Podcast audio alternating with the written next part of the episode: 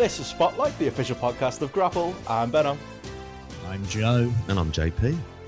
Joe, you sound knackered. It's been a feels like a decade ago since last weekend, but you you missed the last show. You've been up in Liverpool. You were up in Scotland while we were doing our last show. Has it killed you off? Uh, I shouldn't have played football today. That's.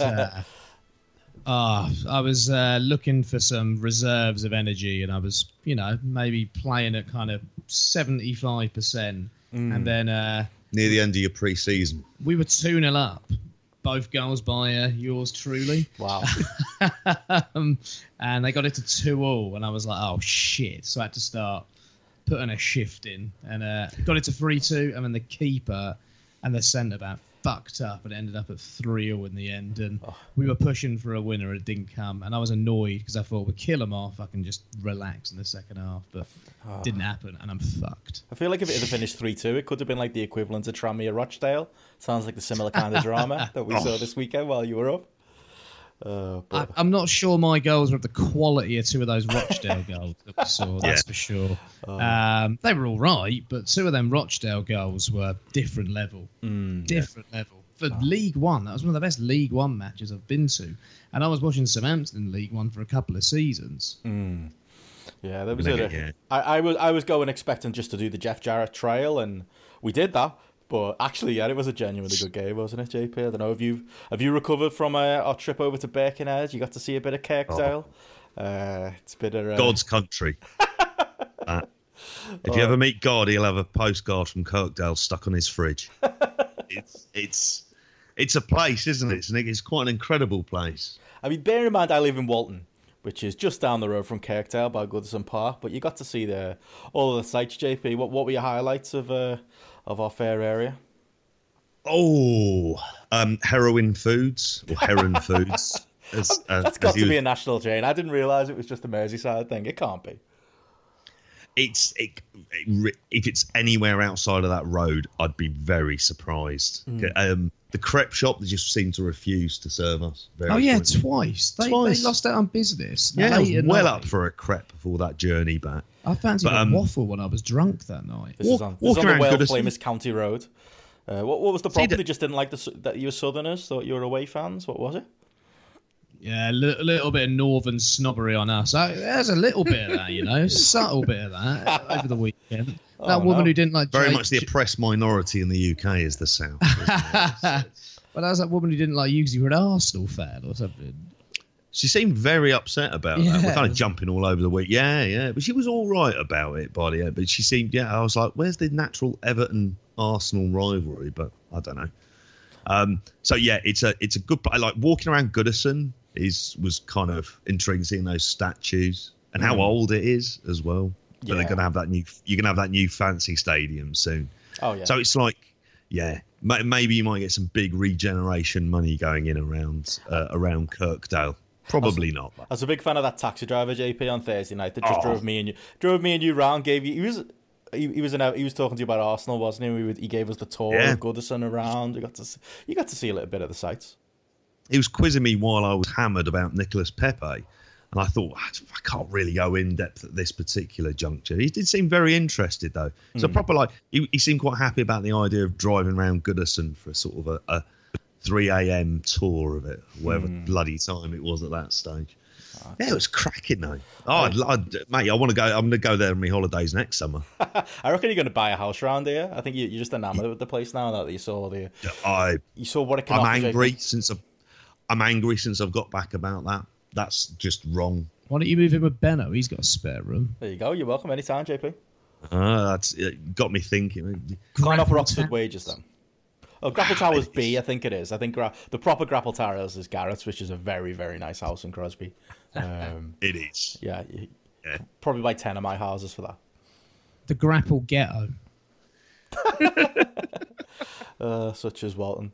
Uh, but yeah, we'll get we'll get it. I suppose we'll get more, into more detail on uh, on my hood and the uh, the general weekend that we got got up to this weekend. So lots and lots of uh, touristy sites, but. I suppose one thing we should mention before we get into it in too much detail, uh, there was a bit of news this weekend. Uh, turned out, lads, while you were in Liverpool, Brit Res died. That was a thing. Um, I don't know whether it was Smallman leaving Progress that was the final nail in the coffin, the defiant closing, Chris Roberts going to WWE. Um, I don't know uh, whether it's Dan Moloney getting getting bookings everywhere. Maybe that's the best sign that, that Brit Rez is dead. Uh, but fuck me, there was a lot of a lot of news while we were away, JP. Yeah, it was weird. It was like being at that TNT show, and you get there's two bits of news that break. One of which was that Harley Race died, and they put an image of him up at the um, mm. up at the interval, and then Defiant closes. The two aren't related, obviously, in any way, shape, or form. But it was like that was a bit weird in in and of itself. Kind of shocking to find um, never booked Harley Race. To be fair, booked everyone else. Could have well, put him in a World Cup. Um, what's his name? The fella from the north who stood up to Bodum that time. The Jack Duckworth of Brit Brit Res. Oh, what's his bloody name? Rampage Brown? No, the guy who was at the Super J Cup, the Super J Cup, the Rev Pro J Cup, and him and um, Bodum. Uh, Marty Jones. Marty Jones, Jones that's it. Yes. He was like the Harley Race equivalent there. He was great in Defiant his one appearance. so yeah, all the all the sort of Brit Res is dead stuff seemed to happen completely because I also didn't want to have spoiled G1. So for a lot of the weekend, it's like I wasn't on a lot of social media. Mm. So when hearing this stuff and seeing we came back and, and people saying about it about being dead, I was like, what what happened? Did we completely miss something as well that happened into the boot? But it's yeah, there's a big sort of news like days though, wasn't mm. it? Hmm. Those four days or so, the stuff was coming out and yeah yeah, I mean, it's if, it's if, a, it's a shift in landscape, if nothing else. Definitely. I mean, if we're honest, it's been when I say Brit Rez is dead because I'm one of the main people who kind of started saying it. Brit, uh, I know it's that top level. It's that it's that boom period. It's that you know promotions that people all around the world are watching that is dead, and it's been dead for like a year and a half now. Uh, maybe the last year, if you want to be charitable. I just, for me, Smallman leaving progress, which we should probably talk in more detail, is kind of just a. It just makes it's a nice, nice little landmark, and, and defiant closing as well. Just a. you Your Smallman leaving progress. Let's let's not mess around. This is this is pro, this is progress's equivalent of I would assume, you know, come January when he leaves, they're gonna have to change everything about the presentation because everything about progress is so wrapped up in Jim Smallman. Um, the the ethos, the look, the just the idea of punk rock pro wrestling. Unless you get a Matt Richards to put a backwards baseball cap on, as he's uh, joked about himself, you're gonna have to go a different direction with progress in January, and I feel like that's gonna be that when w- uh, Will Cooling uh, mentioned it via me mentioning it, the uh, the old WCW kind of when the night when Nitro kind of died on its arse in 1999, but they still had the old set. You still kind of had that old Nitro aesthetic to cling to. And then as soon as they changed the set and they brought in the likes of DJ Ran, uh, and kind of it became like that WCW 2000 look. It was like like a cold bit of water to your face just to, uh, for the people who are hanging on thinking this is still WCW it could still be good. It was like nope this is something completely different and you associate that look and that era of WCW with death and I kind of feel like that's what we're gonna get with progress. Uh, I don't know maybe I'm overreacting. I don't know what you think Joe. Is uh, is Smallman leaving a big deal? Is, is progress dead? Is is Brit Rez dead? Is the boom over? Um, what's your take on it? Yeah um, to I, all of the above uh, yeah, I, I, don't know if dead is the right word. I just mm. it's not hmm. hot. Yeah, it's just a dramatic um, word. Yeah, the top tier is kind of cold at this point in time. Mm. Like, yeah, there are still good matches that take place at these promotions.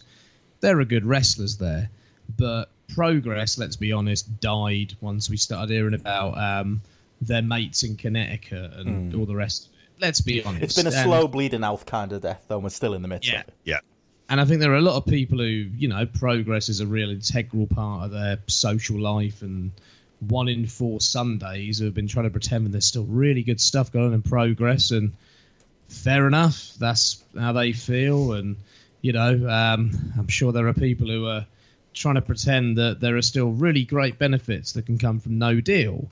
Um, but at this stage, I just what is progress really offering? If you ask me, it's not been hot for a long time. It's been pretty hard to watch. I've found mm. for a long time when I have watched it, and yeah, it's just. It, I think it's been coming for a while. Jim's act has been stale for a long time. Yeah. Uh, I've mm. said for a while he needs to change that act up. He's got to adapt it in some way.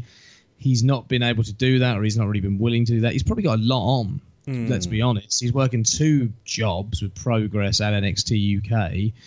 you know they're probably prioritizing the NXT UK job. I kind of get that at this Family point in life as well, and other things Yeah. outside of wrestling and the rest of it. It's Exactly. So I get it, and you know what? Fair play to him, and all the best to him. Um, as much shit as we've given progress over the years, he's done some amazing stuff in British wrestling. Yeah. let's be honest He's the about best it. ring announcer Pro- in British wrestling. Like even if we say we're Yes. sick of his style, and even if I'd say watching the VOD, I absolutely skip over him now. He's still the best ring announcer in Brit Res. It's still like you say, he was so important to those hardcore fans. For me, you know, I've mentioned it a few times, taking casual fans to the shows or non-fans to the shows, like my brother, like. Yeah. He's the first thing that people talk about because you forget, you know, how, how much of a big part he is of, of that progress atmosphere. But yeah, you're not wrong. He, he did get stale towards the end. and he can get people up for a match as well. If Yeah. there's a match where His the crowd are a little bit down, yeah, he's very good at doing it. He always has been. The shtick was very effective. It was fun for a long time. It's just kind of yeah, it's uh, you know a bit old now. It feels a bit worn, and I don't know where progress goes from here. But yeah, him leaving, it's a big dent to the identity of progress because, like we like you said, the identity of progress really is defined by Jim Smallman. But yeah, we'll see where it goes from here. Yeah, I think uh, the one thing I'm mainly surprised about is, and I kind of tweeted this on the day, is like that it's just Jim going. You kind of think if Jim's walking out, maybe the other two would also see the writing on the wall. Maybe less Briley, uh, just with obviously him being you know so tied into I don't know if, if a lot of people you know without Jim. There's not going to be much of a progress, but it does sound like from all the work he does and the fact that he's kind of the main driver behind a lot of the, the company. Without Briley, there is no progress. Surprised Glenn Joseph sticking around though, to be honest. Um, yeah, it's a, it's a bit weird that one's going and the other two aren't. I mean, obviously they've all got the jobs with NXT UK, so bit odd that like Jim is the one that maybe is, is, is saying that JP that he needs that he needs to walk away and you know he's got to focus on other things and and the other two aren't. I know. Do you, do you read anything into that? Do you think there's any kind of you know reshuffle going on at, at NXT or NXT UK? You know, you could imagine the likes of Gabe to mm-hmm. to step up to work with Heyman maybe at some point, and there could be you know vacancies over in NXT in the US. I know there's been no news in that direction. just trying to kind of pass why it is that, that it's Jim leaving, or maybe it is just as simple as burnout. I actually think it might just be burnout for it, simply because the amount of people they've got in positions who could possibly go into creative roles, they've got almost like too many of them now. Hmm. Because the amount of people they've cleaned up, that's the other thing in terms of not only cleaning up wrestlers and, and stockpiling them, they've been stockpiling people who've worked as creatives within wrestling as well. And I I honestly, I honestly to God think it might be rather simplistic. Is the only one of them with kids? It might be a case of you know simply being you know not based in London, having a young family, wanting you know not wanting wanting to be able to concentrate on one thing for a while, I, I, which is completely understandable. I actually think it might just be as simple as that. I think Um, Rovert said rather something than about. sort of- oh, sorry. Hmm. To, I was just going to say, Rovert said something like maybe he just doesn't want to be the world's oldest teenager in his backwards hat forever. Maybe maybe at some point he did kind of have to go.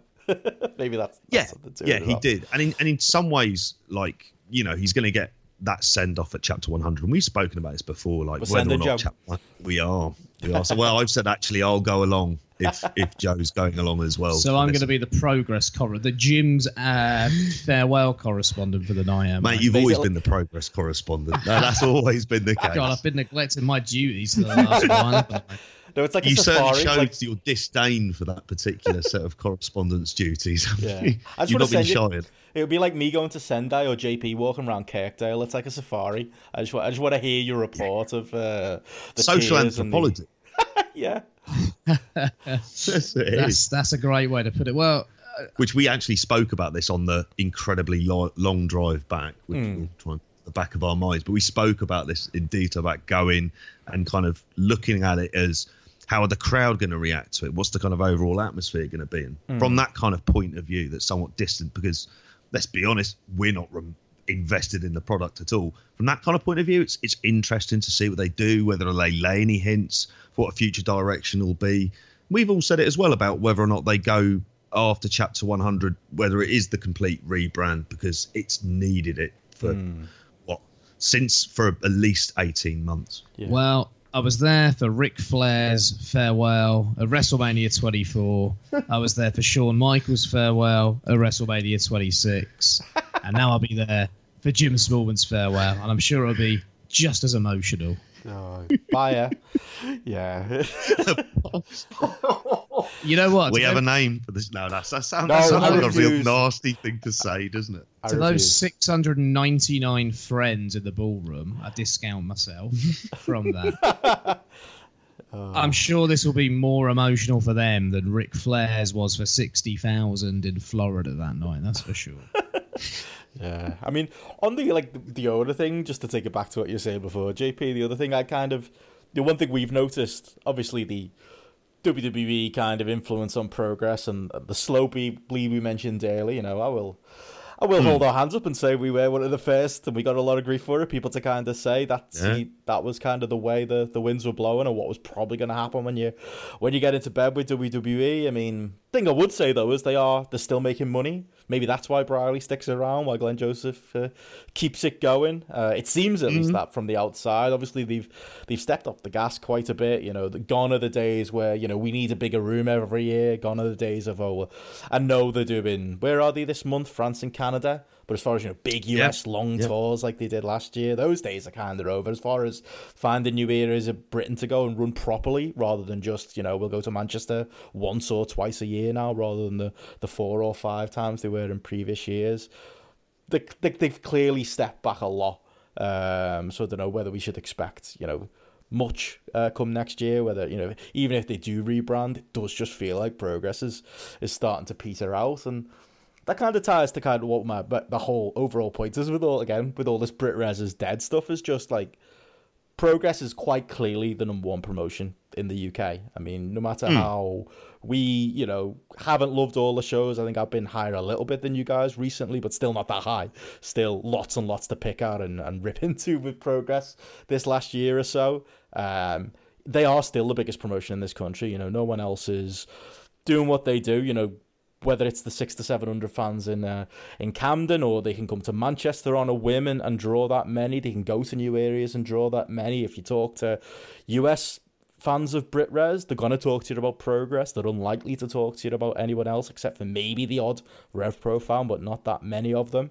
But progress are kind of at the I think at the very top of the pyramid, you know, with your likes of Rev Pro, OTT, you know, if you count them, uh, maybe ICW, you know, Fight Club Pro, maybe a, a notch below that. They're kind of the the top level, aren't they? The British Indies, and again, when we say Brit Res is dead, I mean I've got to laugh at the likes of you know Dan Moloney comes out on Twitter and it's like, well, you know, I'm getting booked in Rev Pro and I'm, I've got a, a full pack weekend next weekend. So how's Brit Res dead? And it's like, well, if Dan fucking Moloney is getting these prominent bookings, then maybe maybe that's all the proof I need to say Brit Res is dead. Um, and you got people coming out making you know no shots at anyone individually, but you know people making lists of all these Brit Res, you know, like um you know these Brit Res mid carders that are out there. You know, like the the, the famous list that Scroobius Pip made of uh, of the likes of Body Guy and Moser are around. So you know we're gonna be okay, and people are making versions of that list today and are quick to point out, yeah, but go support your local indie, and it's like. I think you're missing the point here because that is the point. The point is, you know, RevPro, Progress, even OTT, but I think that's a separate thing in Ireland with the venues. But you know, Fight Club Pro, even the top level of the British Indies, they were things that you've said this a million times, Joe. That you know, you'd show if your American friend said, "What should I be watching?" That's what you'd be pointing at. Th- This mm. it was wrestling of a quality over the last three years, four years even. Of that you would recommend people to watch, and you could maybe it wouldn't be the absolute best wrestler in the world, but you could put it up there with some of the best wrestler in the world, and you wouldn't be, you know, embarrassed to recommend it. The eyes of the world were on it, and yet there might be local, local, and, and the, the key word there is local indies drawing a couple hundred people, or even in some cases, you know, drawing upwards of five, six, seven hundred people, and and even higher in that town that they run. But as far as promotions that have the world's eyes on them, I don't think we've been in a weaker situation in the last four years. I don't think anybody's firing on all cylinders, and I do think that as much as you know, it's it's an easy place to go. You know, I think Defiant shutting down is because mainly because they lost the YouTube venue, maybe not so much NXT UK, but I do think NXT UK is the easy way to go. We are finally seeing the effects of NXT UK picking you know, and hoarding wrestlers from over here. And, you know, obviously New Japan pulled, you know, Will Ospreay, AEW have pulled Jimmy Havoc. They're the two, probably the two biggest draws in progress history. Uh, Zack Sabre going to New Japan. Just kind of the fruit we're seeing, the the effects now finally of so many years of, oh, but we've got all these mid cards you can step up. And the reality is, while we've got a lot of good talent and we've still got some stars, We've lost so many stars from that top level. We've lost the likes of, of Tyler Bate, who apparently is still still a professional wrestler. Pete Dunne, Walter, you know, and, and there's got this news as well that came out this weekend of of those guys allegedly again not being able to work VOD. Um, pr- pr- you know, as far as being appearing on promotions VOD, even Voices of Wrestling reported this, maybe including Progress.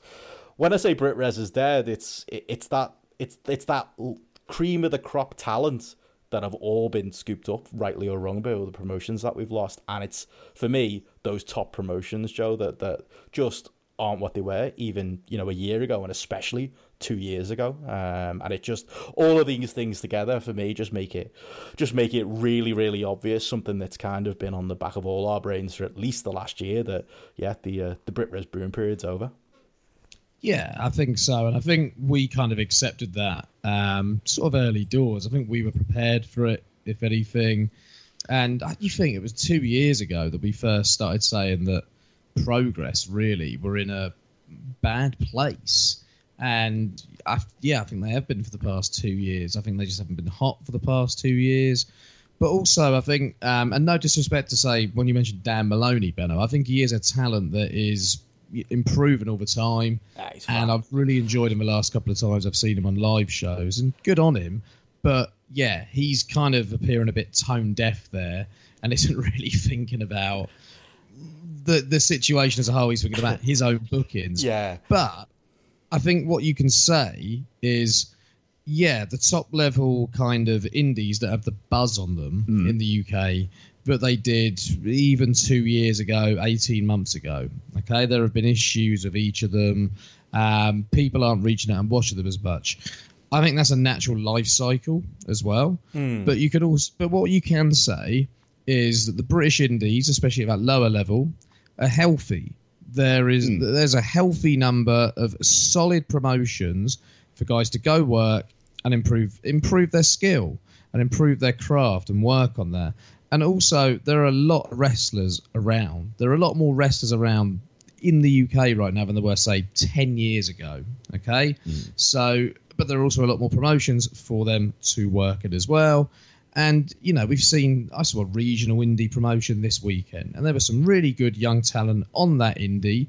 And I hope that they carry on working in those local on those local scenes and improving. And maybe there might be another boom period at some point. Someone else might come along we'll see what happens with AEW. We'll see what happens with NXT UK, and maybe someone else will rise up at some point. Who knows? But yeah, I think everything you said there, Benno, was pretty much spot on. Mm. If anything.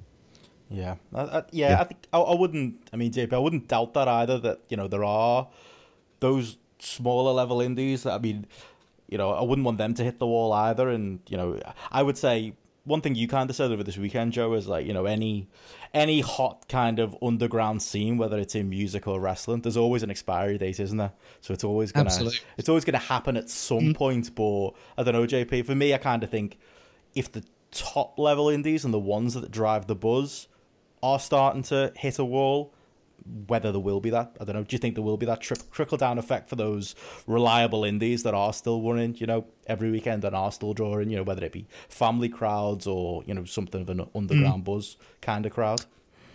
I think the the small promotions that, that like the ones we've been to this weekend, I think like normally at the end of these life cycles, it's like there's not really much of a sort of infrastructure underneath, and it feels like there's one there for this. Yeah, one that's going to be point. able to kind of cope with this. Yeah. So there are a lot of decent promotions doing really good things for them to go to, and the younger talent that are there. The issue really lies in, and we, you know, always going back to NXT UK, is that the thing that would bring them on um, is being able to work with those kind of experienced top. I mean, how much um, we saw a guy called Luke J. Was it Luke Jacobs this weekend? He's just turned eighteen. mm. Shape and size on him. If he's able to like work matches on a regular basis, if he was able to work with a Tyler Bate or a Pete Dunne, and I know that's going for the sort of top of those British stars who are able to do that, they'll be able to progress that bit more. So I think that is going to sort of stunt the growth for a little while. Nat- the naturally really good ones will come out and they'll get that buzz to them.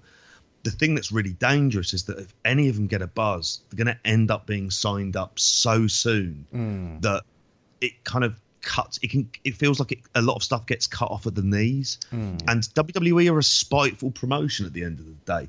They targeted two promotions at the start. One was Defiant, which there was always very serious reservations of that business model, the amount they were spending when they were WhatCulture, and even through Defiant as well. And Yeah. you know, Defiant was a better product, but ultimately they were one of the ones that were targeted, and the other one's Rev Pro. And in terms of their talent base, they've been absolutely pillaged as much as possible. So it kind of feel and between that and frankly a, a general sense of staleness have been really bad things for them. There's been some, so I think that's where we we kind of are. There's enough of a a sort of level to go back to, but the idea that these mid that the mid carders are going to become main eventers, no, there's a reason it takes a degree of time mm. and it takes a lot of patience, and that means that the kind of heat is going to go away. But I also think there's a lot more wrestling fans around who are willing to support these indies Yeah, as well as being abs- these levels of absolutely. indies. Hmm. I think there's the demand from that fan base as well, but they still They've discovered independent wrestling and they know that it's a good giggle. And it's a relic. We paid 12 quid. And And they that's s- Future Shock. It's cheap as anything. Yeah, and you said about progress not running, say, in uh, uh, Manchester as much, Benno. There's still a big scene up there. There's still demand for people to want to go, and I think if new, if sort of smaller level indies could put little spins on the stuff they're doing, like the show, we, the Future Shock show we went to this week had like a craft beer tie-in. I think doing little things like that, that's attractive. They're sort of understanding the demands of that audience, top people go along as well. I think if there is that demand, there is that kind of um, I don't know that want to go and see live wrestling still, and I think while that's there, these smaller indies, yeah, they'll survive, and I think they'll carry on like JP said. If you, I don't know if you guys would agree with this. It also feels as well what Britain thinks about wrestling has substantially changed throughout this boom. That might be one of the big key takeaway points. It is kind of, and I know we're probably not going to go into the whole sort of unionization stuff today, but there are some important sort of changes of how wrestling is starting to be viewed. And I think the idea of of going along to watch wrestling feels it feels more like going along to the theatre and anything else at any point. That it's it's that kind of desirable night out. Going to a gig. going to a gig, it has that appeal now at that point, and I think that means that the really small gigs are always going to be there. In the same way that independent music is always going to kind of be there as well. But yeah, it, it I don't know at this point if anyone and the WWE influence has at this stage overall as a fan repeat as a fan i'm allowed to view it that way um it's been bad Yeah. it's been really Turns- fucking bad Turns out, JP, you're you're you're you're allowed to be happy that people are getting jobs, and also Yes. look at the wider effect of, of, of, of kind of what it has on your enjoyment as a fan, and as you know, losing a defiant and lo- and you know. Progress kind of going down the tubes, and Rev Pro not being as good as it was in in creating new fans like us. You, you can worry about all mm. those things, but you know, and also be happy that you know that the wrestlers do get jobs as well. And you can also, as you will always say, JP, read a fucking history book, and you can Uh, see yeah. what WWE are doing with the whole. I mean, it's boy who cried wolf at this point with the VOD restrictions, but if they, if they are going back to that, you know, there's potential rumor of you know NXT UK is back down to 45 minutes now, and it's not an hour anymore. Maybe that maybe there's a TV show coming. Maybe that's the reason they're doing it, but still, you know, you can see, you know, there's a reason why they do things like this, and if you read, I wonder if that- you'll know it. I wonder if NXT UK will be on Thursday nights on BT Sport when the replay of AEW is on. Just a coincidence. They planned it for years, years. Even well into the Sky deal, they had it planned. That's it. Thursday night on BT Sport. No one will watch that because if you're watching BT, you're going to be watching Europa League that night. I will be watching Europa Yeah. League that night. Is there a BT So Sport know, and- four? Maybe put it on that. I know there's two. Well, they've got three? th- they've got three channels, Yeah. and when they're uh, so hold on, who have we got in the Europa League next season? We got Arsenal in the Europa League. Yeah, Wolves. Um, we got Wolves in the Europa League. yeah, Man and- U.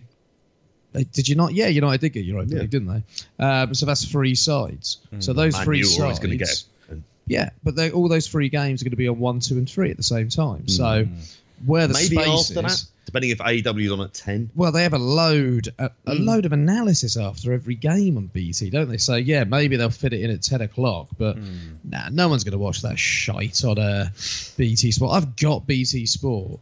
I'm not going to watch it. Fuck that. Look, that that lot, and we said it two years ago. They're a cancer, and cancer sometimes fucking spreads, and they've spread that cancer Yeah. across the UK. And at the end of the day, yeah, there are lots of factors that play a part in what's gone on here, but it's that lot at the end of the day. It's not to say that these British independent companies have been perfect, but you're in there with like the worst of the carnivores who are just hmm. gonna wants to eat up everything at, at every various point. It's whether or not are you going to do okay out of the deal enough to sort of go, yeah, I've done all right. I've paid off my house for whatever. Yeah. Then then at that stage it's fine. And like you said about it before, I hate the I hate the idea of binary choices. You've heard mm. my views on Brexit before. It's fucking awful. It never understands the complications.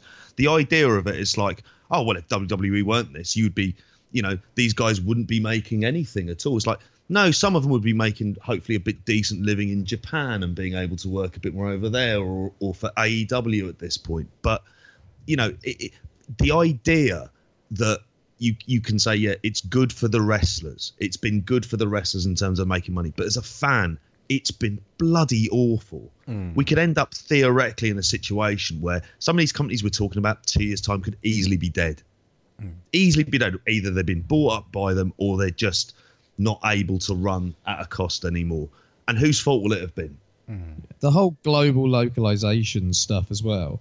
Sort of reminds me of sort of Amazon, sort of in a way. Like Triple H is kind of like the Jeff Bezos, Yeah. with his approach to the global localization and wanting to be um, have that sort of market share in sort of every place where what they do exists. Killed bookstores, then way. it killed the high street, and Uh, yeah, but look at the job creation, mate, and look at those really well-paid jobs where you're monitored with all the items that you collect an hour, and you're not had a piss break during your. John Oliver did a bit on it. Well, recently, He did a bit on that as well. Sorry, I always bring up John Okay. Oliver. Watch it; it's amazing. when did he do a bit on Amazon? Uh, about two weeks ago. I'll have a watch. Uh, Yeah. yeah, but it just sort of reminds me of that whole mindset and Mm. the legacy of what you want to achieve. And Triple H isn't getting Vince's job anytime soon, it seems. So he's almost creating his legacy as uh, what, whatever his role is. C. COO. Yeah, yeah, in a different way at this point in time, and this is part of it. And you know what? I hope it fucking fails, and I hope NXT UK is gone sometime soon. I hope there's a bit of a lull, and I hope maybe in five, ten years' time we get another boom period. Yeah, fingers crossed. And yeah, it's probably going to take that amount of time for us to figure out exactly what the effects are on all this on the Brit Wrestling scenes in general. Yeah, exactly what even happens with NXT UK if it if it ever is, is a thing. But uh, anything more on, on all that stuff, or do you want to talk our, our big weekender? Let's get into the big weekender. All right, let's do it. JP, you came to Liverpool. My favourite thing ever is on the on the Thursday when you arrived. Joe, you didn't come till the Friday. Uh, I was trying to track you down, JP, to meet you in town. Where were you, JP?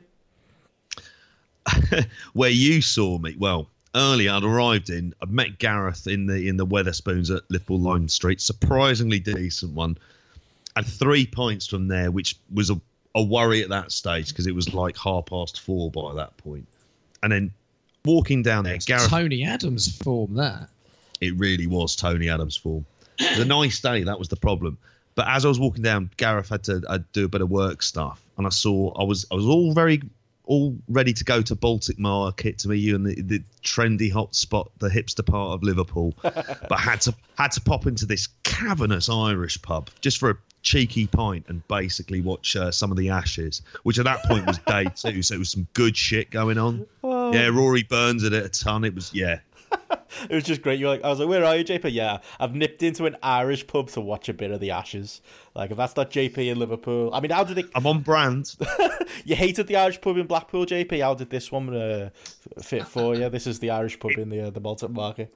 It was better than that one. That was just like an Irish nightmare. That was that was just like hellish. Um, that one, it was like being stuck in Mrs. Brown's Boys or something like that. One in Blackpool, but this this one was it was. And you'd said to me it was okay. It was just sort of empty.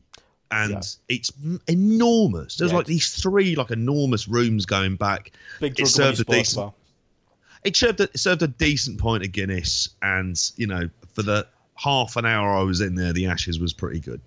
I'd slowed down by that point, and then I met you for uh, for uh, and uh, a lot of our friends for uh, TNT. Was it TNT Extreme Wrestling? Is that the name of it? That's it, yeah. So we went from uh, Punch Tarmey's that you just gave a, gr- a sizzling review to JP to the the Baltic Did I? Social. We had a we had a we had a few beers with uh with the lads from Grapple, uh, Gareth and Dave, and we uh, we kind Yes. of had a had a great little time with my mate Matty, Gary, Crewy. We kind of uh, went to the we went to the uh, the Peaky Blinders bar as well. Don't know what you made of that, JP. Um, Oh. obviously we had some. Do you not have your hat on?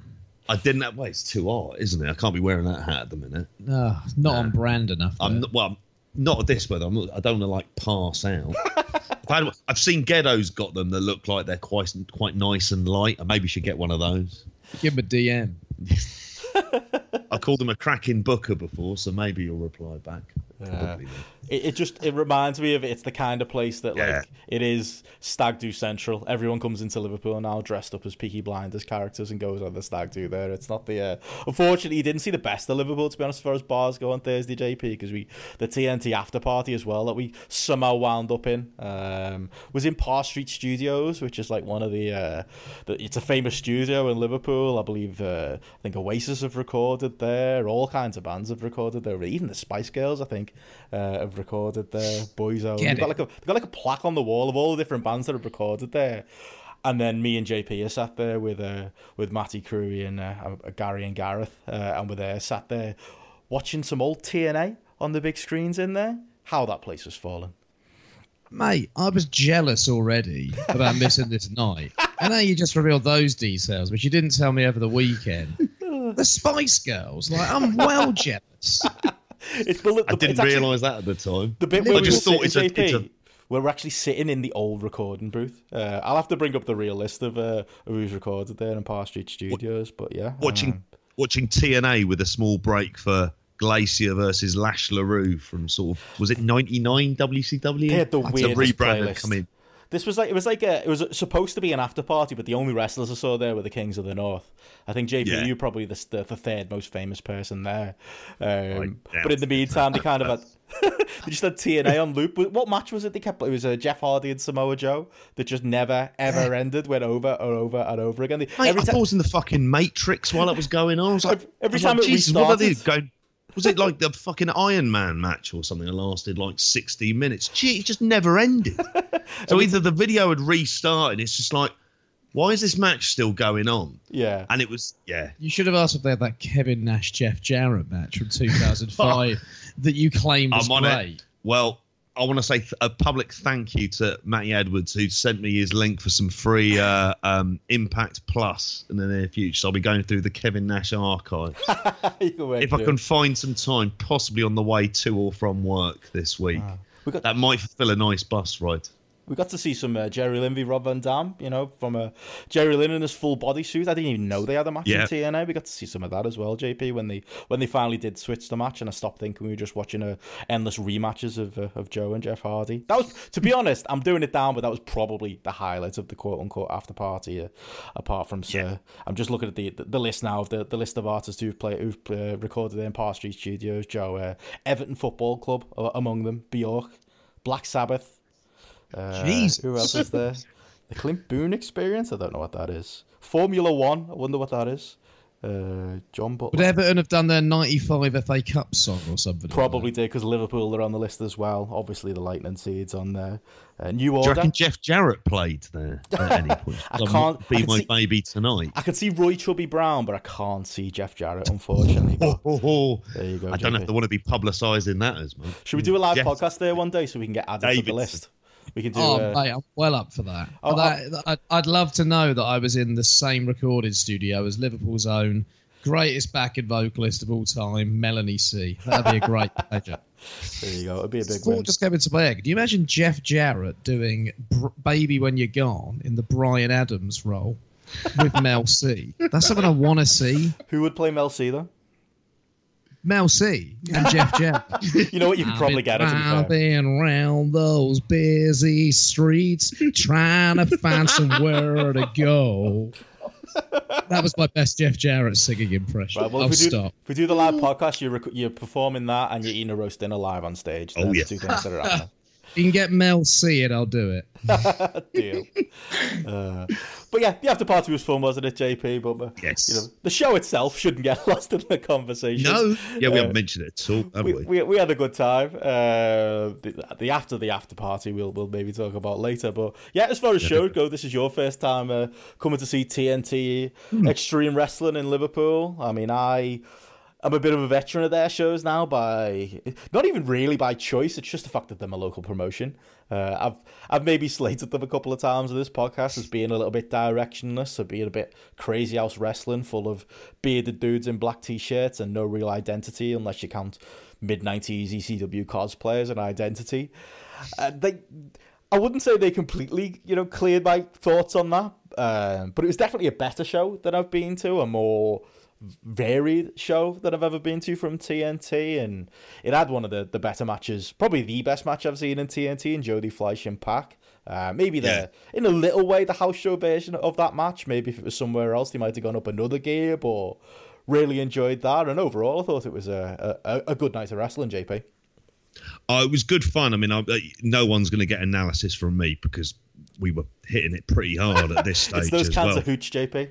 Oh, it's just bastard Gary Mason Yeah, bringing him across. Joe- Bloody every time. I no beer. They got hooch. Really? Is that the case? They- well, he had beer, Hula but it was hooch. basically it was Foster's. So Joe, they basically had no beer. I'm sure you would have agreed as well. I'd have stopped drinking at that point. You, yeah, yeah. They, it, it made up. You trust me. You got all the good beer action pretty much. That One of the that way, best yeah. weekends of beer I've ever had.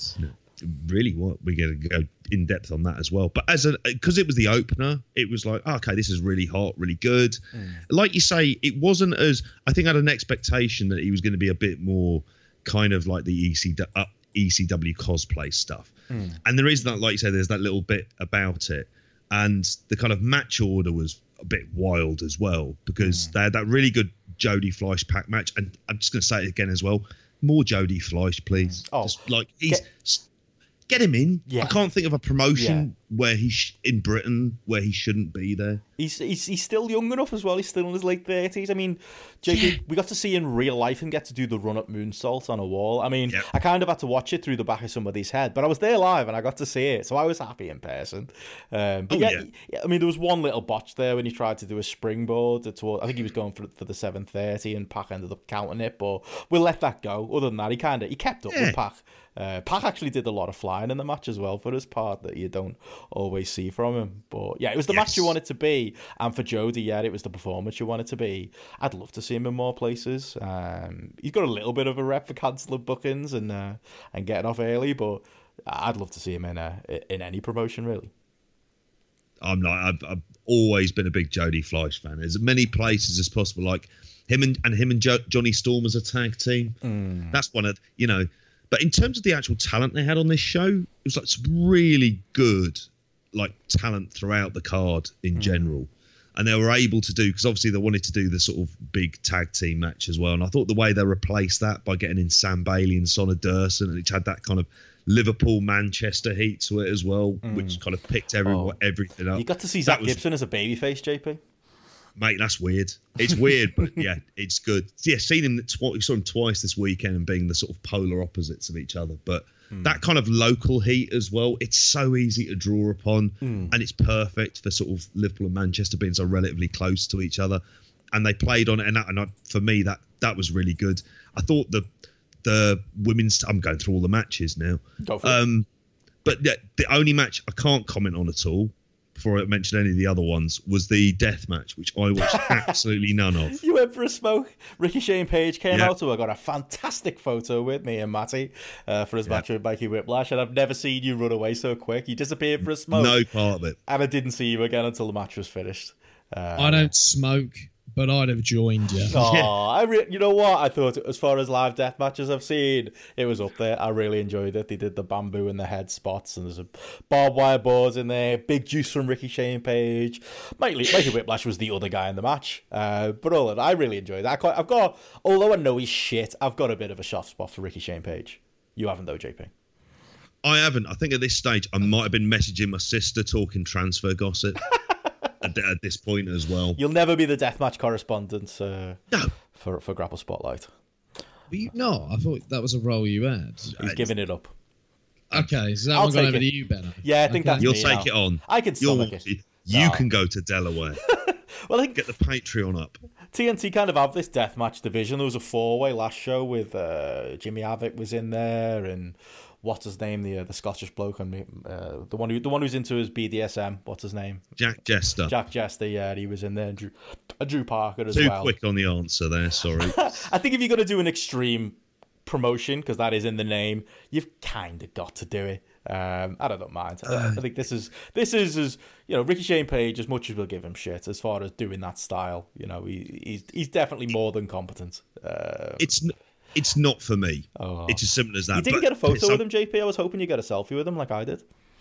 I wouldn't have been. I'd have been feeling like puking if he'd like bleeding onto me from that head. I wouldn't want to go near him. I thought That him is a bit hazard. annoying. It'd ruin. It'd ruin my Willie Mack T-shirt as well, and I'm not um, having that. Imagine He's an having, to, annoying, bastard, that bloke. I wouldn't go near him. imagine having to clean up the venue afterwards. They must be like, why, why are the puddles of blood everywhere across the floor? Oh yeah, because Ricky Shane Page was wandering around. To be honest though, JP, that would be the worst thing because like they had the uh, during that Pac match when they were in the crowd, the promoter seemed to be getting pretty nervous. They were gonna take the venue from them um, as they brawled through the crowd. I don't know if he was uh, trying to Ooh. work us or what, but. Yeah, Hangar 34, the venue that Tetsujin ran in. It's the first time TNT have ran there. Actually, it is a. It was a better venue for this, wasn't it, than the uh, the grapple stylings of Tetsujin, um, where we spent most of our review talking about the toilets because we couldn't see shit. Um, a good fit for TNT, so hopefully don't, they don't lose the. Uh, I'm sure they won't. I'm sure they knew what they were in for over these little things. But no, I enjoyed the match. I mean, did you have any other highlights, JP? Were you glad to see your boy Scotty Davis?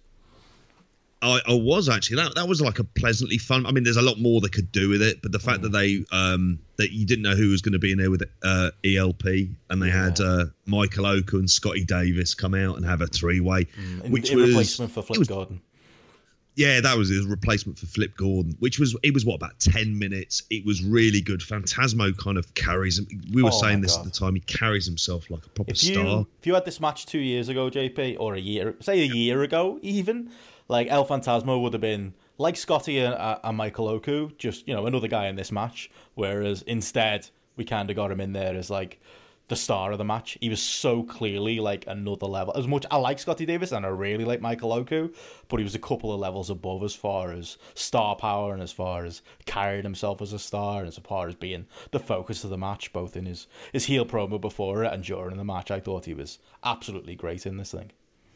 Oh, he was. He was really. He was. It was really. He was really good, and it was. It was kind of like you say, like the sort of house show version of what this match would mean in in other places. But it was. It was really good to see, and I, I enjoyed that. The I thought the the the six um the women's trios match was really good fun, just because it was a wild brawl that happened in front of us, and. Dave, um, Dave from Grapple, he was there. He was having a nice pint. We're having a conversation. All of a sudden, all six of them just burst through the doors, brawling, and just took him out entirely. That's a highlight, poor Dave, of uh, of opposing the uh, developer for Grapple. Uh, yeah, Yes. yeah, he, he took a bit of a spill, didn't he? Um, he, he, he did. He took, he took a fair old spill on that one. Um, but I thought it, it was good fun, and it was, you know, I didn't understand the angle or really what happened, but I thought it was just like a kind of a wild brawl. And like you say about the sort of match order, it was the one that followed the Jody Fleisch Pac, but it was also just before the Mikey Whiplash, Rick, Ricky Shane Page.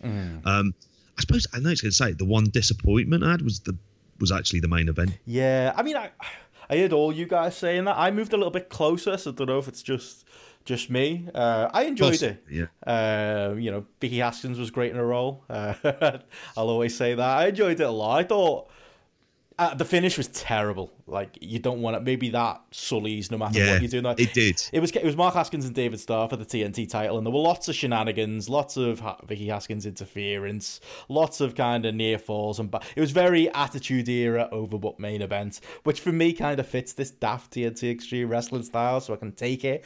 But yeah, the finish shape wasn't it like Vicky was gonna hit David Starr over the head with a with a bat while Haskins had him in the sharpshooter, so the ref kind of took sympathy on David Starr and called a DQ. I mean, I've heard the creative finishes, but that was yeah, that was a bit tough to take after a night of varied but overall good wrestling. Yeah, uh, and to be honest with you, it's not like I suppose I was invested necessarily in the stakes of the match. So it was like for me, yeah, the, the the ending was a was a disappointment, but I mean, God, it was a it was a perfectly good, fun night out, fun night of wrestling. Um, yeah, if you like your death match as well, they got a bit of that, but that's not for me. Yeah, that's it. Uh, but yeah, we had a good time. Went to the after party. Uh, went to the after after party. Had a good chat with your mate Dave. JP. I don't know how much we can say on the podcast. Uh, you had a I don't chat think we can say anything on this one, but it, yeah, Yeah, you had a good chat about his dogs with him, didn't you, JP? Um, J. it's cats Cats. Sorry, sorry. What, It's what were all their other names, JP? and um and how the Republican and how the Democratic debates went. Figured Uh. one of them's called Marvel. That's all I know.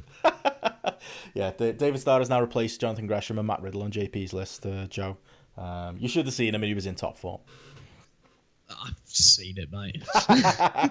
Many, many- There's there's not a lot that I've not seen him do, to be honest. I get this every day, mate. You get it once every now and then. Don't Oh. worry. It's always a treat. Uh, but anyway, yeah, Joe, you jo- after that Friday night, uh, JP, you sl- slept off your hangover in my house while I went to work like a fucking idiot. Uh, got home about four, didn't we? Something like that. That was a that was a mistake. Uh, Too but- much, yeah. Yeah, but next day, Joe arrived uh, fr- Friday night, and uh, Joe, you arrived from Scotland. We went to Lucha Libre in Liverpool, had some gr- some solid Mexican food. Went to Ship and Mitre. You got to see some County Road. Good night. Yeah, what a pub the Ship and Mitre was as well. That's that's uh, now my pub of the year. favourite pub in the world. I would say. What a, what a pub! Good good few pints of Weiss beer, excellent selection in there. Great atmosphere as well. Like if if we're coming back to Liverpool at any point, we're going to the Ship and Mitre. That's all I'll say to that. The Ship and Mitre, the home of Joe's Beer Corner. I think it's only fair. I think that's the that's that's the spiritual certainly the the spiritual home of Joe's Beer Corner. Yeah, I think that's one Joe's Beer Corner forever. Oh. That's Joe's Beer Heaven. Yeah, I, I said, Yeah. I said that on the Yeah. Graps and Claps podcast, but uh, we all appeared on uh, this weekend. But yeah, for me, it was it was the place I fell in love with, kind of uh, foreign beer and craft beer, and you know, it was the first place among a shitty bunch of pubs in Liverpool city centre 15 years ago, where it was just pure Carling and Fosters everywhere that I went to. And I was like, oh, what's this German stuff? And it's still going now, and it's still the best. So yeah, you know, advertising for the show. Uh, what's uh, what's Andy Ogden's pub of the year? The Crown and Kettle. I feel like the Grapple Spotlight pub of the year is the Ship and Mitre, so uh, we'll uh, Yeah. throw a recommendation in for there if anyone ever comes to Liverpool. But speaking of Andy Ogden, we picked him up the morning after. We had a, a quick breakfast in uh, in Wetherspoons, JP. Um, fry up. Joe didn't partake, unfortunately, uh, but we grabbed Andy Ogden, we grabbed Grapple Gareth, uh, and we headed towards Prenton Park, and we we did it, guys. We did the ferry across the Mersey. Joe, was it everything you were hoping for? I'd been it in 1996, remember, mate. um, but it was it was much busier than I remembered in 1996. I remember it was pretty empty back then.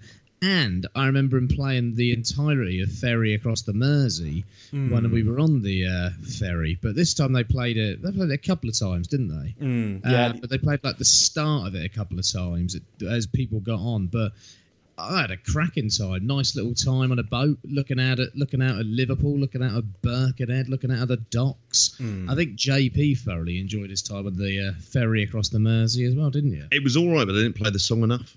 That was one of the things that really like I, I think I've been led what to you were really hoping for, wasn't it? it? Instead, you get like touristy announcements of uh, to your right is you know the Liver Building and things like that. You don't get, yeah. It, it's it, it's funny the difference because if you take the ferry across the Mersey on like a weekday, it's uh, it's very much a commuter boat. for people across on the world. So it just goes back and forth, and as people in miserable silence kind of wait for their impending doom, and then on a weekend it becomes a bit of a tourist boat. Uh, hence the jump in price, and yet the uh, the Tannoy announcements. Uh, but yeah, for me, they should just play that song on loop all the way through. The sh- to the point where it'd be driving you mad. Like, so you, That's you what I remember from when I was a nine-year-old. Oh, But I think we must have got on it on a weekday as well, and it was like in the middle of a day on a weekday. I remember. just Yeah. playing it on a loop. From what I remember, yeah, yeah. But yeah, we, we did that. I'm glad to say we ticked it off the list. It was a bit of a walk to uh, to Prenton Park from there up the the world's biggest hill. Uh, I don't know what you Oh. guys thought of the Wirral, um, but I can't imagine you'll be you'll be hoping to head back there anytime soon. I honestly thought we'd find a pub on the way. We found a, a shitty one. Was it called the Beehive, something like that? Uh, it, was, it was very much a match day pub, wasn't it? Um, but They were right. They told us what the quickest way to get to the ground was. There you go. Yeah, we, we got Yeah. there, and the the ground, you know, we is uh it's a it's now a as far as uh, you know Tranmere go, it's a it's a League One ground, but I was kind of at home because it felt very Goodison, uh, which is kind of embarrassing to say. Uh, but I don't think the Goodison uh, Goodison is uh, much ahead in Looks as- old, doesn't yeah, it? Yeah, yeah, As far Goodison. as the quality stakes go, uh, hopefully RDU Ground will uh, will get that sooner rather than later. But yeah, we headed into Prenton Park with Andy Ogden, who we made sit in the home end with us uh, to watch uh, Marine against his beloved Rochdale. And as at the top of the show for an idea that literally was just because well Jeff Jarrett went to uh, to Tranmere, so we should go to Tranmere as well. Uh, it turned into like one of the highlights of the weekend. I would say what a fucking match that was. Yeah, it was an excellent match. It's just ridiculous, isn't it? That getting Jeff Jarrett to do some weird PR for Tranmere ended up with four people. Yeah. Andy might have gone sat in the away end, but four others who would never have otherwise considered going to a Tranmere match heading along to Tranmere as part of an elaborate in joke. and we all had a cracking time. Yeah, absolutely great. I want to do it again. I'd be up for doing it again. Yeah, definitely. It's a really tight, like you say, it's a really tidy little ground as good well. atmosphere as Good well. atmosphere. Mm. It's got like eight and a half thousand there. I was like really surprised. I mean, it was a bit of a cavernous stand, the one we were in. It was quite quite high up, but it was like It was the only Yeah. the only place we'd get a seat, wasn't it? We were in the car. Uh, we had to go all the way to Yeah. the back. Uh, just to, it's you were telling me to look at all the angry scallies down below you. Hang saying. on, Scousers. all right. Oh, okay. oh, you, oh, right. You mean the ones downstairs who got arrested? Okay, I'll let you have it with Yeah, that. yeah, yeah. the one, yeah. Apologies to Lee McAteer. That's not a uh, a representation of the fine Tranmere folk, but there was there was some uh, some trouble downstairs, wasn't there? And in the match itself. Yeah, there wa- well there was. I mean, I'll say this about Rochdale's keeper: he's good box office. He is. Oh, he's going to be good value. He is. He's, Yeah. you know, want to be a Boubacar Barry. Do you know who he is? He used to be the Ivory Coast keeper. He was an absolute clown. He was. Yeah. or a bit of Heurelho Gomes about him, possibly as well. But yeah, yeah, Manuel he- Almunia. ah, different, different. But yeah, yeah.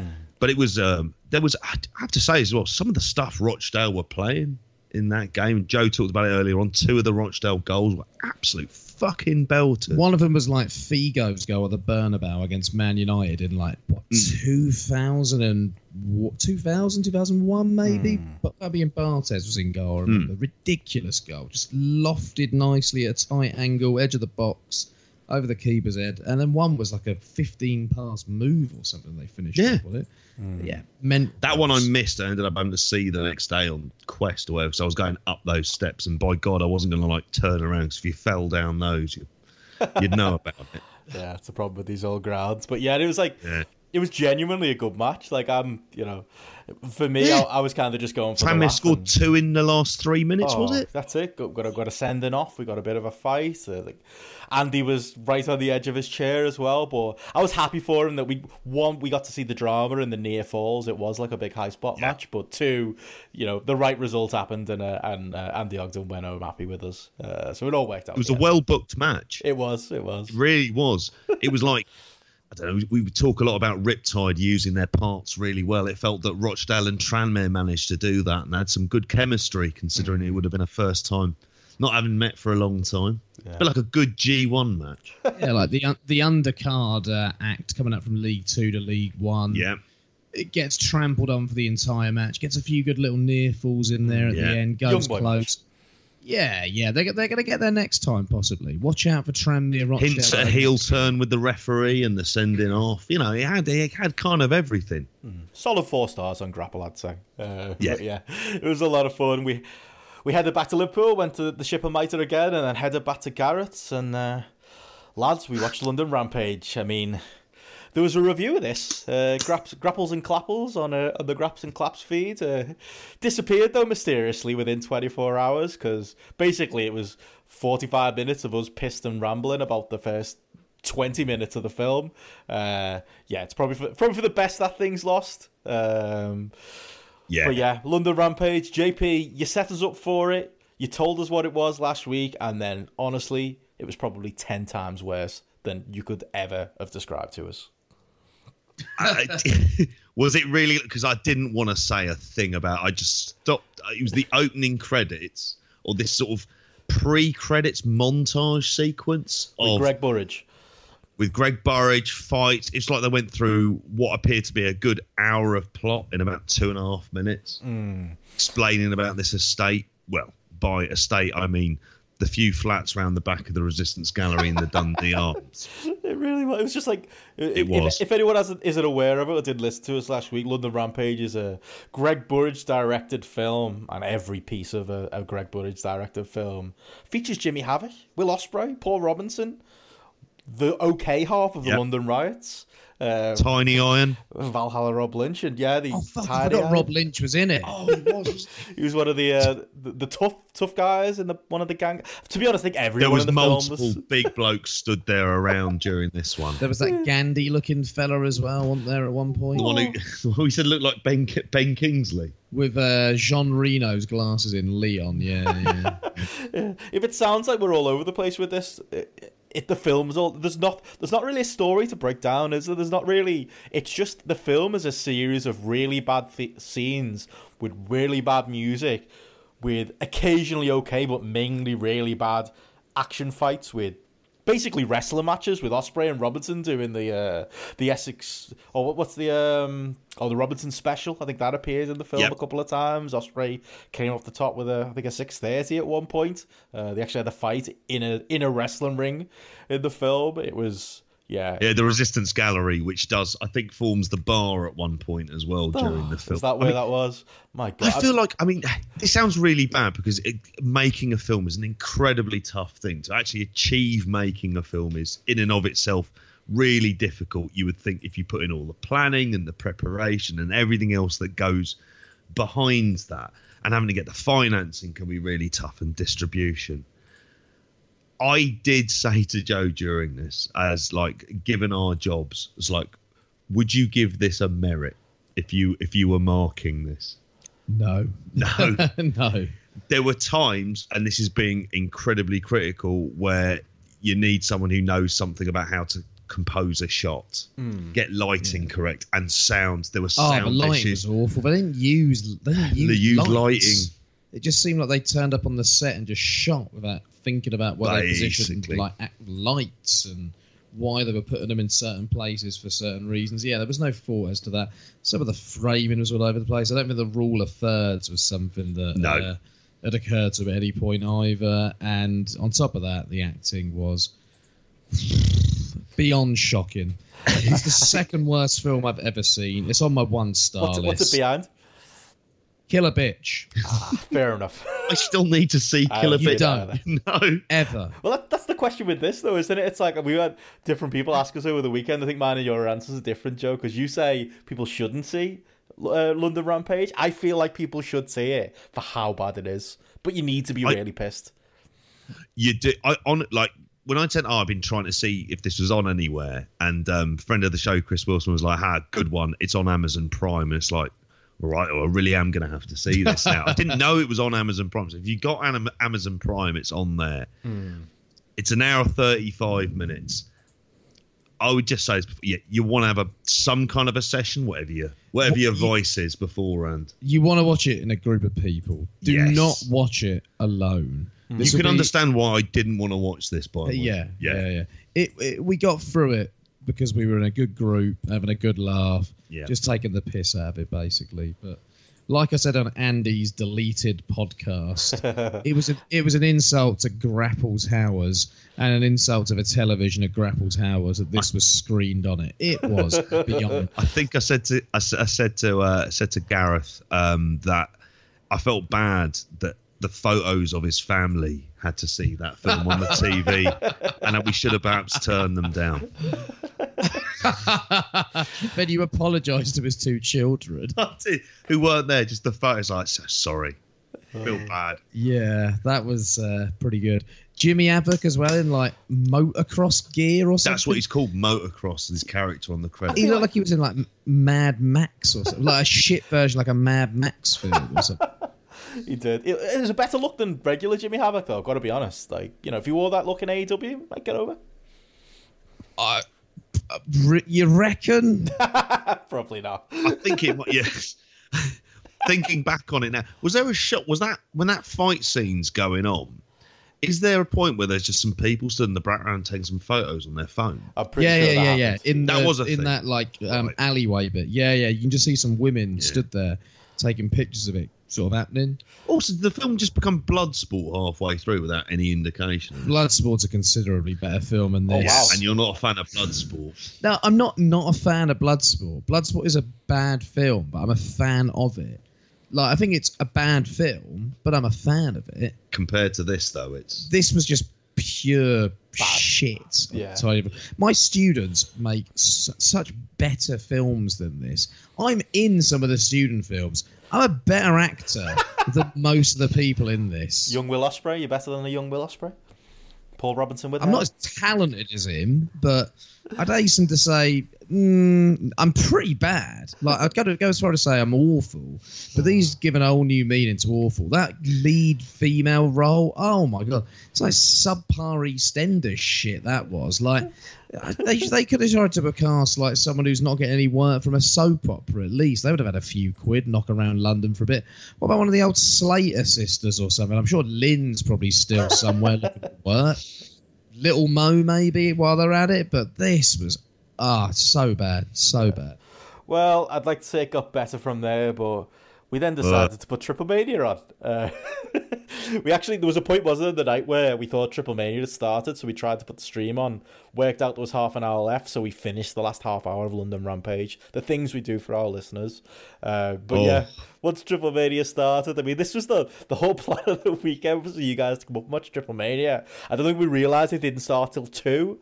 And then I don't think we also realised that there was going to be the world's longest battle royal uh, oh, on the show. And before we knew it, it was getting towards what four or five, and there was still like four matches to go.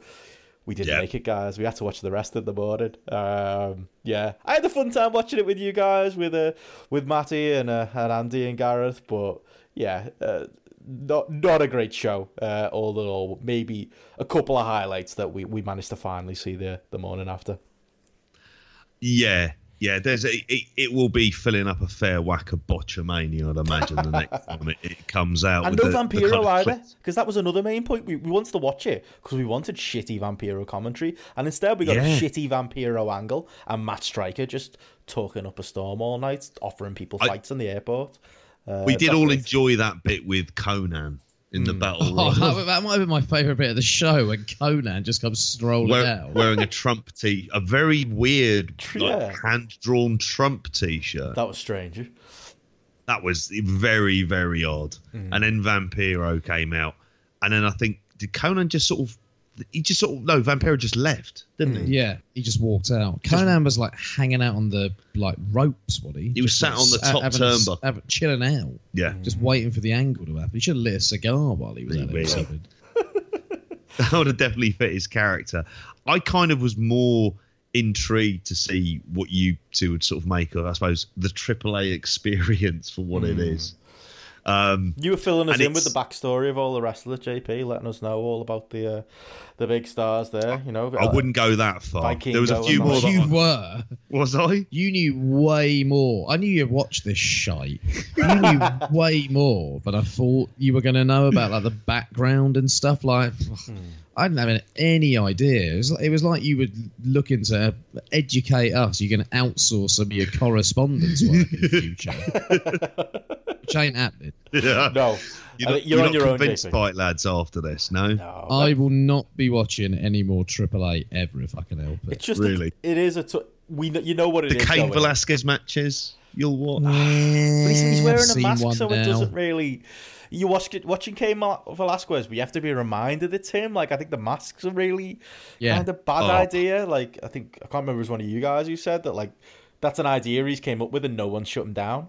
Like I've just yeah, if you've got a big star on your show, you want to expose that, don't you? And there were bright spots through the night. Like I, I really like seeing uh, Vikingo in there, uh, Mohijo del Vikingo. He was he was a highlight uh, of the first half of the show. Arkangel Divino, someone I really like, although he didn't look great uh, in the dark match. There were spots there were there were spots there that I enjoyed, and you know even in the women's match, a couple of daft spots in there that I watched the morning after because that was it was that women's match that kind of after the battle royal kind of killed us all off as far as watching the show. But I think it is. It's just.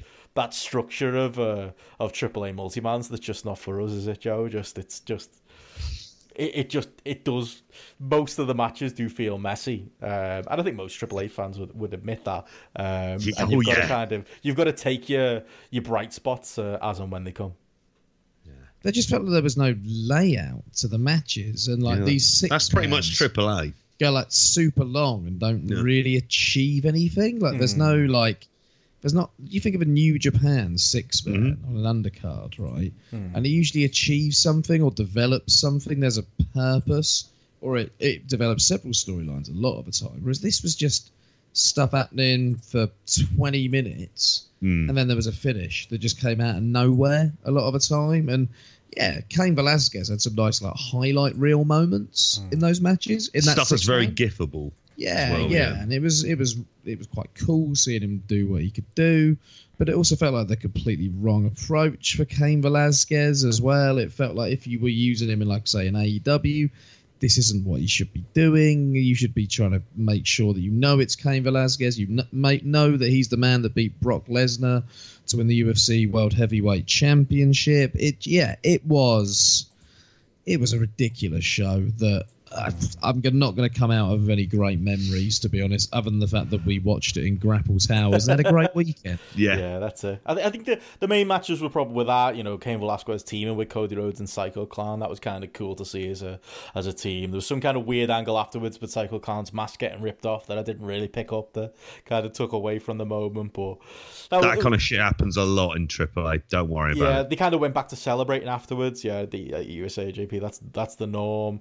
I mean, Laredo Kid, Pentagon, and Fénix against Kenny Omega in the Bucks felt notable. You know, at least as far as you know, guys we're generally familiar with. I thought it was Yeah. notable that Kenny Omega seemed relatively over. The Bucks still do seem to come out to crickets to me, and the spots don't seem to particularly work. Uh, I didn't think that the match uh, on AEW was particularly good, and this was, you know, solid, um, but probably you know not much better. Maybe as good as it was going to be under the circumstances. Uh, I gave it three point two five on Grapple. Uh, that is a worthwhile note. Uh, Triple Mania is on Grapple for you to rate. Uh, I gave the Cain Velasquez tag two point seven five as well. But any notes on that match, um, or any notes on the main event, Blue Demon and Doctor Wagner? There's a that was a lot of fun at least. I was going to say, like, thinking of matches of the night, the one I probably end up enjoying the most was that Blue Demon Jr., Wagner Jr., mm. partly because of the entrance, mm. because it was absolutely wild, because they were both on alternate cranes mm. that were, like, leading down to the ring. And that's one of the actual things to kind of take away from Triple A's. That's a hell of an arena that they are in. And there's elements of it where the presentation looks looks really good and, and different as well. Like I like it with the um the Rocky Four music they like using throughout it. There's something about that that kind of looks somewhat unique and and the crowd are always sort of invested in this match and it turned to a fucking bloodbath. Oh, what was it? Oh, one of them came out with like "Bad Medicine" by Bon Jovi. Oh, that was great. Yeah, It's the housewives' favourite. That's that really is, isn't it? And Chili Peppers. Oh, they don't give a fuck Wagner. about music, do they? They don't care about uh, Oh, uh, oh, getting have- sued. They are at best indifferent to copyright law. At best, um, they don't give two shits at all. But yeah, that was great. That opening when they were sort of staring at each other. And they both had masks on at that point as well. and then started bleeding like absolute crazy bastards. They used a fucking. There's a cinder block in there at one point. They used as a weapon. It was Yep. a proper. Hammer? Yeah, hammer. Yep. It was a proper lucha brawl. I re- I mean, I gave it three and a half on grapple. I feel. I feel like maybe I should have gone three seven five at least, um, as far as that match goes. But as far as like brawls that did, you know, we were a bit hungover the morning after. Um, or was it the evening after? Wasn't it after Future Shock? was the eve- watched yeah. it. But yeah, that shot of uh, of Blue Demon having uh, Wagner in the in the armbar and they're both covered in blood, um, and they're both both kind of just laying on the mat after the match as well. Uh, I really enjoyed. it. I thought it had good drama, and I thought it was a. It did look like a a murder scene after the match, and, and you know it was a very good fight. The uh, the grapple average was three point eight one. I don't know if uh, if either you guys uh, went past that or, or below that on it. I did think it was by far the uh, the best match in the show, and the, it should be as the main event being uh, Mass versus High. To my shame, considering I was in Grapple Towers while watching it, I haven't re- I haven't rated it on the app Oh, yet. sort it out. And I should do. A lucha I would say JP, come three on. and a half. I went three point two five. Uh. Okay. it, it was the most focused match of the night, I Yes. thought, and it had the most purpose of any match. Um, but it was a fucking mess. Oh, as well. absolutely. Yeah, yeah. A fun mess, but not a mess that I was that bothered about. I enjoyed it for what it was. Hmm. I'd never watch it unless I was with one of you two. Um, Dr. Wagner Jr. was the highlight. He's a good looking bloke, he is. Oh, he and he bled a fucking ton. Yeah. Absolutely. Like, I'm not being funny. There should be a few American companies just looking to get him in for some big shots. Like, get him in at Mania weekend. He'd be, be absolutely outstanding. But in Bring terms him of in and make him a Almas's dad. They could do that. They could. He could be. Oh. If he wore the white like he was wearing here, which is I love that when you, when people wear white for a for a blood feud. But if he wears those pants again, easy. Introduce him. If he came in Andrade's in a, in a white suit alongside Andrade being on the outside of the ring and then occasionally got involved, that that would that could be quite He does fun. really look like him, doesn't he? He looks like a He much does. older version of him. But mm. yeah, in terms of a lucha brawl, it, it was what it was. It, the fans got what they wanted from the match. It seemed the crowd seemed invested in it as well. Hmm. Yeah, it fulfilled what it was there to do, if anything. So I don't really get AAA, so I don't Yeah. really think I'm the best person to be doing a review of a. I don't think I get triple A A, to be honest, like a lot this. of the time. you try. Uh, yeah, but yeah, I mean, all in all, it was. I'm glad we watched it. It was definitely a slugging point, and it was so fucking long. And Matt Striker was completely unbearable, but I had a Oh, good time God. with you. The other the other bloke did all right, I thought. Pretty nondescript, but compared to Striker, What's his name, JP? oh, I can't Nobody remember. Joe, knows. actually, I think it was like Joe Dabrowski or something along those lines. Brilliant. Or De- Have you just made that up? no, it's Joe. De- I'm gonna. Fo- I'll have a look and find it out. Follow him I on know Twitter, why you think I've made it up. That might. I'll have a look.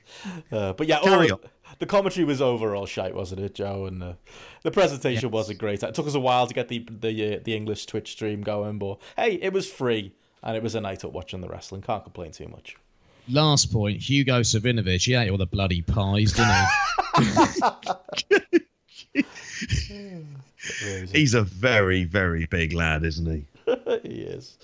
Uh, but anyway, moving on from Triple Mania, that was kind of Saturday and a bulk of our Sunday. But Sunday itself, we did actually head to Future Shock, which was our last show of the uh, of the weekend. Uh, went on a, a pub crawl with the Ogdens, got to do the, the proper Graps and Claps uh, experience that day. Uh, got to also appear, as I mentioned earlier, on the Graps and Claps podcast. Do check that out on Podbean, grapsandclaps.podbean.com. But yeah, I had a great little day out in Manchester. I was struggling after how many days drinking now?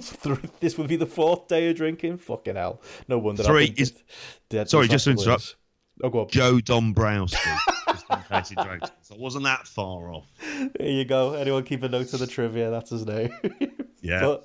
But um, yeah, we had a great day in Manchester, did we, lads? And it was yeah. Although it was a fourth day of drinking, it was a good day of drinking with it being the Future Shock Tap Show and there being lots of lots of good beer on tap there for the gimmick, uh, and lots of good beer uh, in the afternoon out with the Ogdens. I know it sounds like we're just a like group of animals absolutely drinking all it was weekend. pretty bad. Like it was pretty But- bad. I, didn't, was- I didn't drink the Saturdays. Remember, I had to drive. I had a, Oh, yeah. I had a pint and a half. Say so that I kind didn't have too much either. I was feeling quite rough. That was But one thing I would, it was the quality of beer made such a difference in terms of feeling up for going to do stuff. Mm. That When you're drinking hula hooch, you don't necessarily feel great in the morning after having having two cans of that. Whereas with a lot of these beers, there were it was a nice was it Pomona or something it Yeah, was yeah, called. that was at the show. Yeah, and that and that was really nice. And uh, Joe said it earlier on. Wrestling matches in these craft breweries, if you've got a big enough space there, that's that's what you should be doing because it becomes like kind of a bit more boutique then at that stage. Mm. And it, it was such a cavernous venue.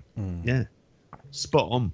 Yeah, it was great, and yeah, like I say, we had a, a great day out and a great afternoon at the wrestling. I really enjoyed it. It was the uh, I went to a Future Shock for Love of Wrestling, but before that, the last time I went to a Future Shock, I was actually on the show. That's how long ago it'd been, like 2007, something like that. I've seen shows on VOD for me Fighting Spirit magazine work and, and other things, but as far as actually going to a show, yeah, first proper one in a long while, and yeah, nice to see a lot of the uh, the familiar faces uh, still there and knocking around, and lots of great young talent there. And yeah, as you both just said, and as I said, an incredible venue for wrestling. Uh, as far as Future Shock's tap shows go, it's right by um, Piccadilly Station. Uh, in Manchester, and it is perfect. It is like a, a craft uh, beer kind of venue more than anything. Apparently, they have food on normally, as we talked about. If you want the uh, the full match by match review, you can listen to that Graps and Claps podcast. Uh, but as we talked about there, yeah, the unfortunately didn't have the food on this day, Joe. You had to sneak out for a, a sneaky Sainsbury's. Um, but yeah, all in all, a great venue for a show, great atmosphere. It was busy, uh, nice big benches they kind of have uh, set up uh, around the ring for you to watch. And yeah, what did uh, you two guys make of your, uh, your overall first experience at Future Shock? First of all, I was in a really good mood because I didn't have to eat a roast dinner. Um, Ah, I really wanted to, to get a photo of you eating a roast dinner on Sunday, Joe. But when you when you look so content with your go for falafel that I was happier with that, and then you got to be the ultimate troll because I could post that picture and uh, people could fume. Um, one Sunday, one day we'll get you, Joe. But you look too happy with your falafel. We couldn't. Uh, oh, I was well get it happy. It was a good, good bit of salad. That lovely bit of salad. Uh, It's a good falafel place. It was good falafels as well, yeah. Love, but you know, I did need to sneak out for a couple of custard donuts or whatever it was from Sainsbury's during the. Oh, they uh, were very in- nice too. They were all right, weren't they? But um, yeah, I was in a good mood. But you're never going to get me with a picture of a roast dinner. Think about how long it took the Undertaker to lose at WrestleMania.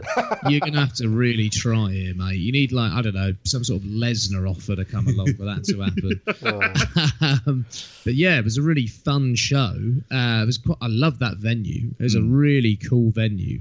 It looked like a um, sort of uh, the the Resistance Gallery on Heat, if anything. yeah. And we saw plenty of the Resistance Gallery the night before in London Rampage, so we're very familiar with the venue at that point in time.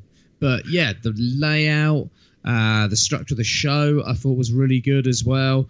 The beer tie-in, I thought was perfect for this. Um, and that was one of the things that really attracted me to the show as well, because you know you're going to be drinking decent stuff, trying a few different things out while watching wrestling. So got to watch wrestling while drinking lots of good beer, two of my favourite things. So I can't really complain about anything on the card. Also mentioned it was dog friendly because I was stood up for most of the show, and I I was could have just done without that. I know you're not you're not, not a fan. I, I quite forgot like about dogs. and there that, was an yeah. absolutely there was a really lovely dog there. So I was like, and it was just like next to where where we were stood. And I was like, so it kind of added to this really relaxed atmosphere. Too many fucking mutts around the place. There we There's go. my one complaint. Yeah, At least there weren't any horses, roll that.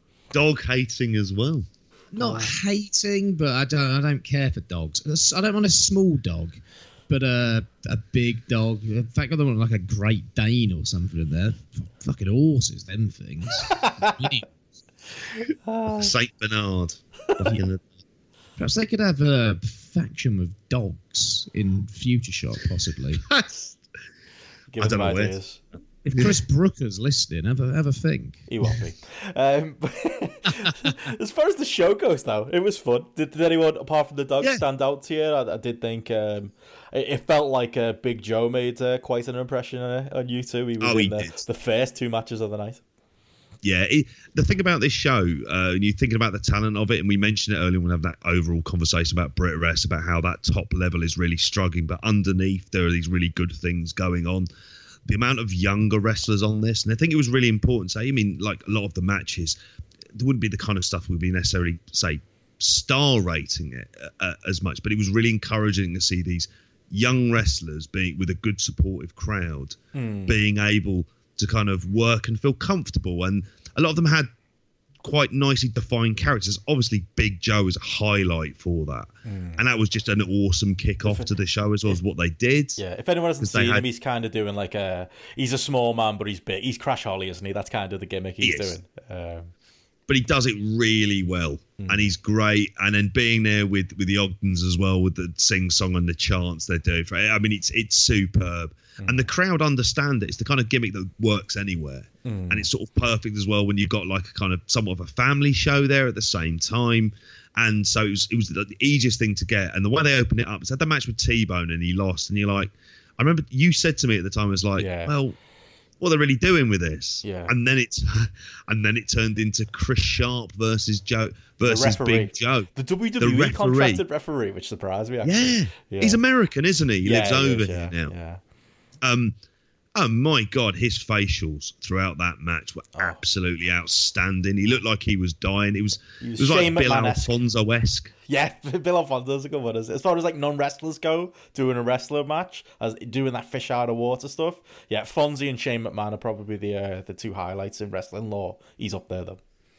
Oh, he is, and and Chris Sharp did really well. There was one point I think I, I don't know who the really the big um, kind of second to Big Joe was when they gave uh, when he had an Irish Wolfe. whip. So oh, what's his name? Thomas Wolfe. Thomas Wolfe, and he, he was just giving him like an Irish whip or whip into the ropes, and he dives through onto him and took him out, which took everyone by surprise. Oh, it was a big spot. it Oh, I did it really well. Some of the roll ups he did, yeah, it was just so easy to watch, and yeah, really good fun. And it was like a really good start to the show because it kind of just put you in a good mood, mm. watching something that was quite funny, easy to watch, got the crowd into it. Yeah, really good thing. And to say in general about the show, we'll talk about individual wrestlers at various points. Just the amount of younger wrestlers there who are going to be getting really good experience. A lot of like wrestlers who are between, you know, in some cases 16 and you know very early 20s and so mm. it was really encouraging and people that we'd seen before who'd seemed to sort of progress i'm thinking of someone like rio for example who seemed a lot better than the than the last than when we'd seen her in pcw and how much she's progressed since then mm, Definitely. Yeah. There's a lot of young talent at Future. It's always been kind of well, it was in, in historically a training school first, and then like kind of a wrestling company, and obviously they got the ties to to other local schools around the area as well, um, like so Wrestle Pro. But yeah, there's a, there's a lot of young great talent coming through. Um, yeah, Big Joe made a bit impression on me, although you know he's a I suppose as far as young talent goes, he's become a bit of a veteran now. But I really like Tom Thelwell. I thought he looked really good. Yeah. Uh, he had a match with Sam Bailey, which is like a an open challenge match. He's he's one of the people, like you said, JP, who is I believe only sixteen, and he's in he's 60 yeah he's in decent. He's you know he's built well for sixteen, and he looks he looks the Yeah. part, and obviously he's going to grow into a. The, the potential is really obvious. He was doing a lot of flying, as we said on the Graps and Claps podcast. He was very Will Ospreay esque, I would say, Yeah. uh, in kind of his flying um, and the way he worked. But he did seem like a somebody that's going to grow into grow into to be somebody uh, proper. And Sam Bailey did a great job as the heel in that match, uh, kind of getting him over. Um, do you know, did did him or the any other uh, guys that kind of stood out for you, Joe, on the show? Oh, the Ridgeway match was the highlight. Yeah. Um, against what was the young lad's name? Luke luke jacobs Luke Jacobs. That was awesome, and it was great seeing how much Ridgeway has improved since he did his uh, tour in Noah. He was fucking awesome. It was the most, most impressed I've ever been with him. Uh, real improvement during his time away. His strikes have picked up tenfold. Like they were pretty decent anyway, but now the way he's laying them in. But also the sort of talk he's putting on them as well, the sound he's getting from them, the way that echoes, the mm. sort of general intensity and the consistency of that intensity and his kind of like periods of striking his opponent just absolutely brilliant. I thought that he really got this Luke Jacobs kid over, considering I had mm. no idea who he is. I was quite invested in his story by the end of it. Mm. But yeah, Ridgeway looked like a completely different wrestler. Facial expressions, they weren't there before. They were there now. There was so much more character in the way he was using his body and using his face to get across sort of an emotion and a feeling sort of in the moment when he was on the attack. He was awesome, like really, really good. Um, I was going to say I was hoping to see more of him um, in the UK after this. Sorry, there's some guy going past playing drum and bass. I don't know if you can hear that. Oh, no, man. Um, I wish you but could. I, I was having a chat with him afterwards, and he said he's back to Japan uh, on Wednesday for two and a half Yeah. months. That's the So- worst thing if he's gotten this good since. No. No, not at all. And I think it's if he's got this good after one tour, think of where he could be in two and a half months. Think about where he could be in 2020 if he's over a little bit more. Like he's invested in himself, he's believed in himself, he's gone out there, he's taken lessons from some of the best guys out there in Noah clearly, hmm. and he's improved massively. And I was when I was talking to him, he said the only main guy out in Noah that he didn't get a chance to face was Sugiura, and he was the one he wanted to face, but he's getting to face him on the next tour. So oh, great. Awesome. you think of some of the talent he's been in there with, and how what how and why his striking's improved, how and why his facial expressions have improved. It tells you what a tour of Japan, the quality promotion, well, not quality in terms of the attendance, but hmm. in terms of the wrestling talent they got. Especially there. when you're working a style that's gonna that feels synonymous with Japan as well. So that's Exactly. that's a style that's gonna develop out there. Yeah, hmm. but I was so impressed with him in this match and the role he played. Yeah. And also the story. I loved the story with the young guy's strikes just not really having that much kind of oomph on them, let's say. Mm. And it felt like that was almost very intentional to get across just what a hard hitter Ridgeway I've was. seen Luke Jacobs to- hit harder than that, so yeah, I think you're onto something there.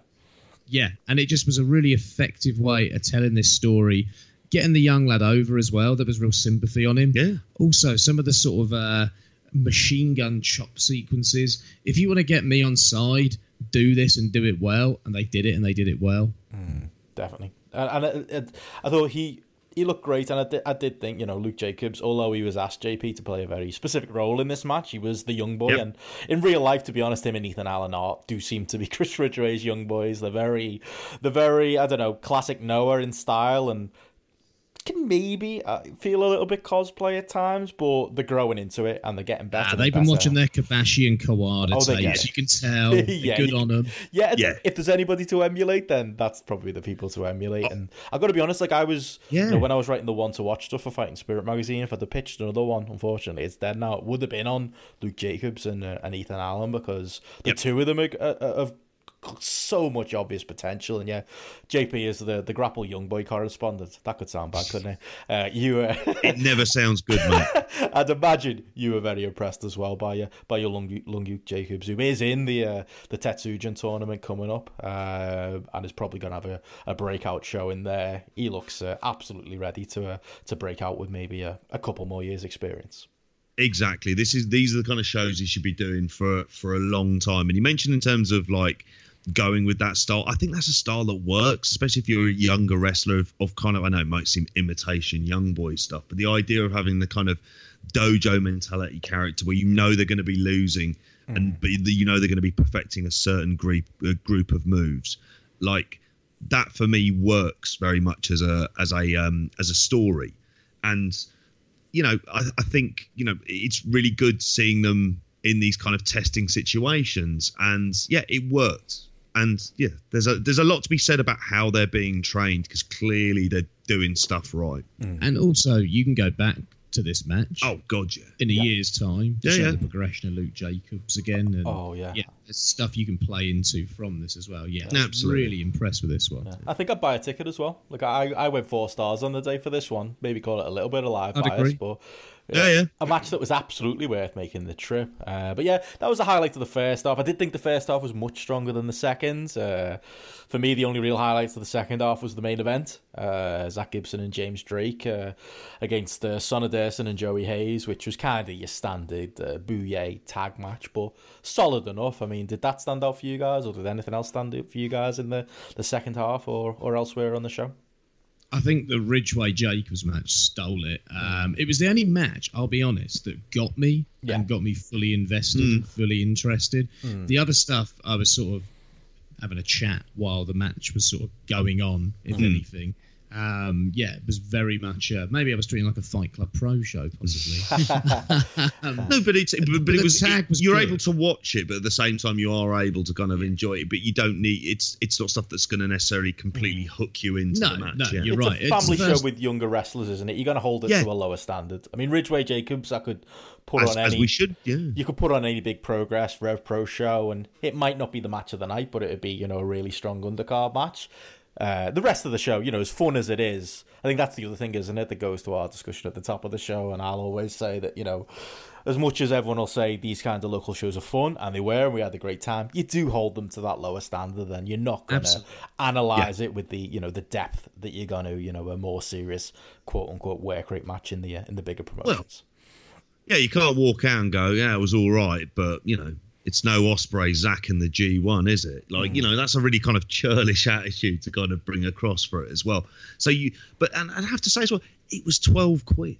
Mm. Like, for 12 quid, it's like really had the money's worth. Mm. You know, re- going along with a show like this, it was like, yeah, this was a good show and it was really worthwhile going to and fun. And when you talk about going to see sort of local independent shows, these are the types of one we have those few sort of bigger stars, and what they're doing is they're able to help elevate elevate some of the other um the younger guys on the show as well. And you've got some good solid veterans with easy characters to understand. You know, we've spoken about him a few times. Joey Hayes. I always tend to enjoy Joey Hayes when I see him wrestle. To be honest with you, it's sort of, you know, he's good at that level, I think. he's good at Yeah, that level, and that's very absolute, that and that, and that's a good thing. That's not a bad thing. Solid Dersom, I've heard a lot about Yeah. him. First, I'd seen him.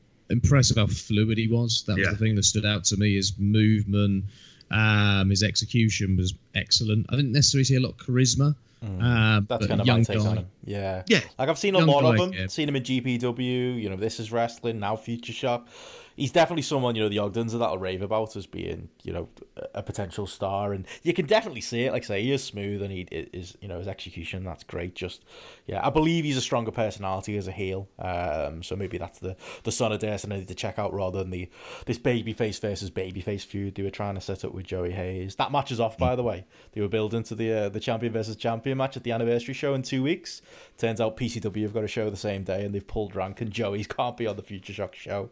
Uh, so that's a bit of a shame. Our mate Fludder, uh, unfortunately, spoiling things. It does, be- Ah, does, Stephen. does beg the question why they built it anyway at the weekend. But they also built a they had a really good angle with uh, with Chris Egan getting taken out by the grizzled young veteran, veterans at half time to build up his match with uh, with Egan and Danny Hope against uh, the grizzled young vets. So maybe that'll uh, will sell some tickets instead for their for their anniversary show.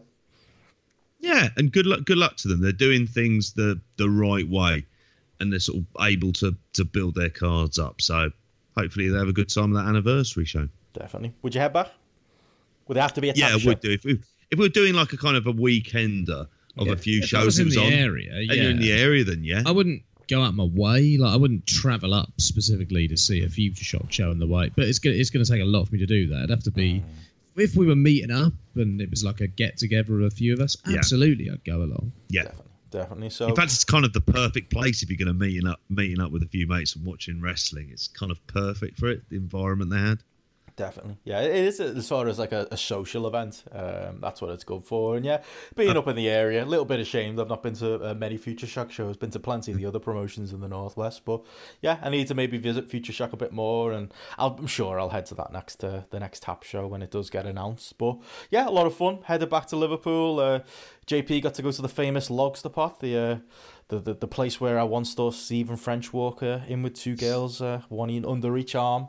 Uh, that's the story I told on this podcast a few times. Joe, you had a cracking burger, and we uh, we headed back to Grapple Towers to kind of close out the weekend. Uh, any overall thoughts on uh, Lobster Pot, uh, your burger, Joe, or just Liverpool in general in the weekend? I had a lovely burger from Archie's. Excellent burger. Um, I didn't have an excellent you burger. lot ate muck. Yeah, Yours was like two Lobster pound Pot. twenty though, JP. To be fair, Too from the, cheap. from the famous Lobster Pot. I'd had a drink and you'd sold me on the lobster pot, and and occasionally you've just got to eat. Well, occasionally you've just got to eat filth, haven't you? That's just sometimes what happens. yeah. You I'd. I'd had, I had I had a Domino Saturday night. I'd had too much filth. I needed someone that was cooked with good ingredients, Mm. freshly prepared, not the filth you ate, mate. you got lower standards than me. I do. Yeah. As Gareth said, though, this week all I've wanted to do is just eat a load of vegetables to make up for the uh, the beer and the food that we uh, we had this weekend. But hey, it was it was great having you up here, lads, and yeah, we got Oh, to go see brilliant. Brookside Thank close you. as well. Uh, the, the the morning after on, on your way home, that had to be worth the trip all in all. And yeah, what a trip it was. Fulfillment of a dream. it, it really was, and how kind of uncanny it was. Of Yeah. there, I imagine if you're a resident there, you'd be properly There's getting people who sick. live there. It's just a it's just a regular road now. Brookside. It's still Yeah. called Brookside Close. The numbering's off, obviously, but yeah, we kind of pulled up in, in your car, didn't we, Joe? And uh, got the picture that'll be in the uh, the show image for this show. And uh, yeah, I could you could just tell that the neighbors were just looking at us like, oh nah, this shit again. But big moment for you guys. I hope your uh, your parents were impressed, Joe. Oh, my mum loved it. And my mum was like well excited when she saw the pictures. But you, you don't choose to move into Brookside Close and not expect people to be turning up. Like, you, you can't complain too much. Yeah, And there were a load of kids running around anyway, weren't there? You know, Yeah, them kids really don't even know what Brookside is. yeah. Weird. Weren't even, They weren't have even born. massive drives there, haven't they? You could fit like 15 cars in some of those fucking drives. Well, I remember there. when there was a helicopter helicopter landed in the close or something at one point. Oh, wasn't yeah. yeah, yeah, I could see how a helicopter could fit yeah, in there. Yeah, good, good bit of space for it. Yeah. Place to I bu- thought- lots of place to bury bodies as well in the back. We unfortunately didn't get to Oh. see uh, where Tre- Trevor Jordache was buried, but we could kind of work out where it was. No, yeah, he's, he, that, yeah. We, I think we got the house right for that one, but it would have seemed a bit weird to come in and have a look at the patio. And we've already decided next the next game. We're just going to mention it out there. Ken Barlow.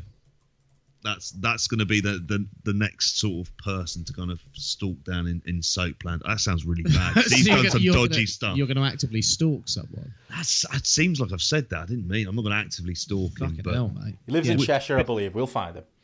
we've we've got we've we've got a quiet in and a plan.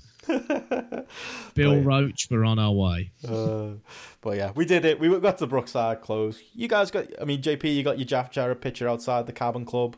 I took you down the depth of Oh. Mathew Street.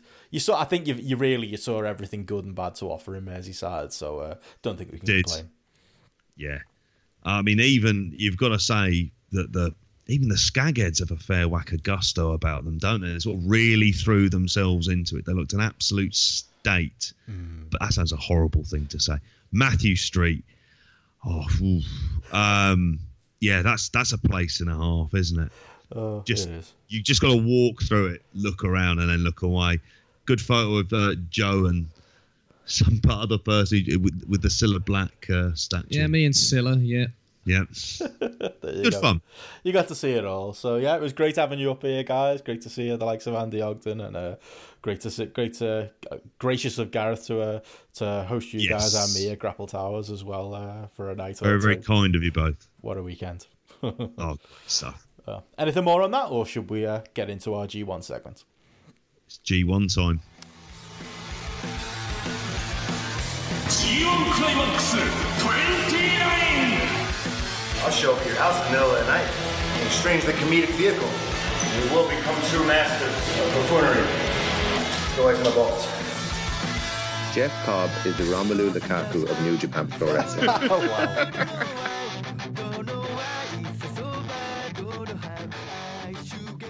Right, let's talk some G1 then. Uh, guys, we tried our very best over the weekend. Uh, it was a very busy weekend, as people have just heard, to squeeze in as much G1 as we could. I got to see firsthand, JP, you on my on my couch with your tablet out trying to watch some G1. I think you were trying to Yep. watch some on the train in the car as well. We managed to get it done. Like, I was bits and bobs for me. Like, I saw a couple. You rewatched a couple of matches with me late on, on I think on the Sat Friday night when we got home. Uh, I've Yep. gone back over the last couple of days and had to jump back into. I'm a completist, JP. I want to see all of the matches of the tournament, so I've been I've been trying my absolute best. But yeah, it was a it was definitely a struggle keeping up with it, uh, even with this great schedule uh, this year out. This was the hard week. Hmm. This was the week it was like, this is hard to catch up on. And if you get out of the habit of it, it can be really Hmm. The hard thing. To get back in. Mm. That's the killer. And so you kind of have to try and watch something that's really good. So you're like, right, okay, I'm back with it. But this was the week it was hard. There are matches we're going to talk about that my eyes, I saw them, they existed. I was pretty sure I was present, mm. but if you'd asked me what happened, I I kind of no idea. Mm. So yeah, if it sounds uh, more slapdash than usual, don't be too surprised with this. This was it was it was it was fun, but difficult to fit in. Yeah, it was definitely tough, but I think between the three of us, we'll be all right. Uh, be a joke and uh, pick up the slap there, and you can you can help us out too. But yeah, we'll probably go into more detail this weekend. We're gonna have a we're still nailing down the schedule. We're expecting to have a Friday show, a Sunday show, and a Monday show just to cover the SummerSlam slash G1 finals weekend, where we can go into it even more detail and, and cover the uh, the couple of shows that are also happening this week, the uh, the awkward Wednesday and Thursday shows that are happening. But yeah, without uh, further ado, let's get into it. Uh, four days of G1 to, to catch up on. Uh, again, like I say, it was a struggle. Days 11, 12, 13, and 14. Uh, day 11, uh, I think you watched this on your own, JP, and then I caught up uh, on the night. Um, but yeah, fun show. Uh, G1 day 11. It started with uh, Kota Ibushi and Bad Luck Fale. Uh, somehow, somehow better than the Ospreay match for Kota Ibushi, but. Uh, you know that's probably not saying much uh, as far as that goes. Uh, either you got any abiding thoughts on uh, on the job that uh, Paul Cotter had to do with with uh, with Bad Luck Fale, the very worst man uh, in the tournament this year out.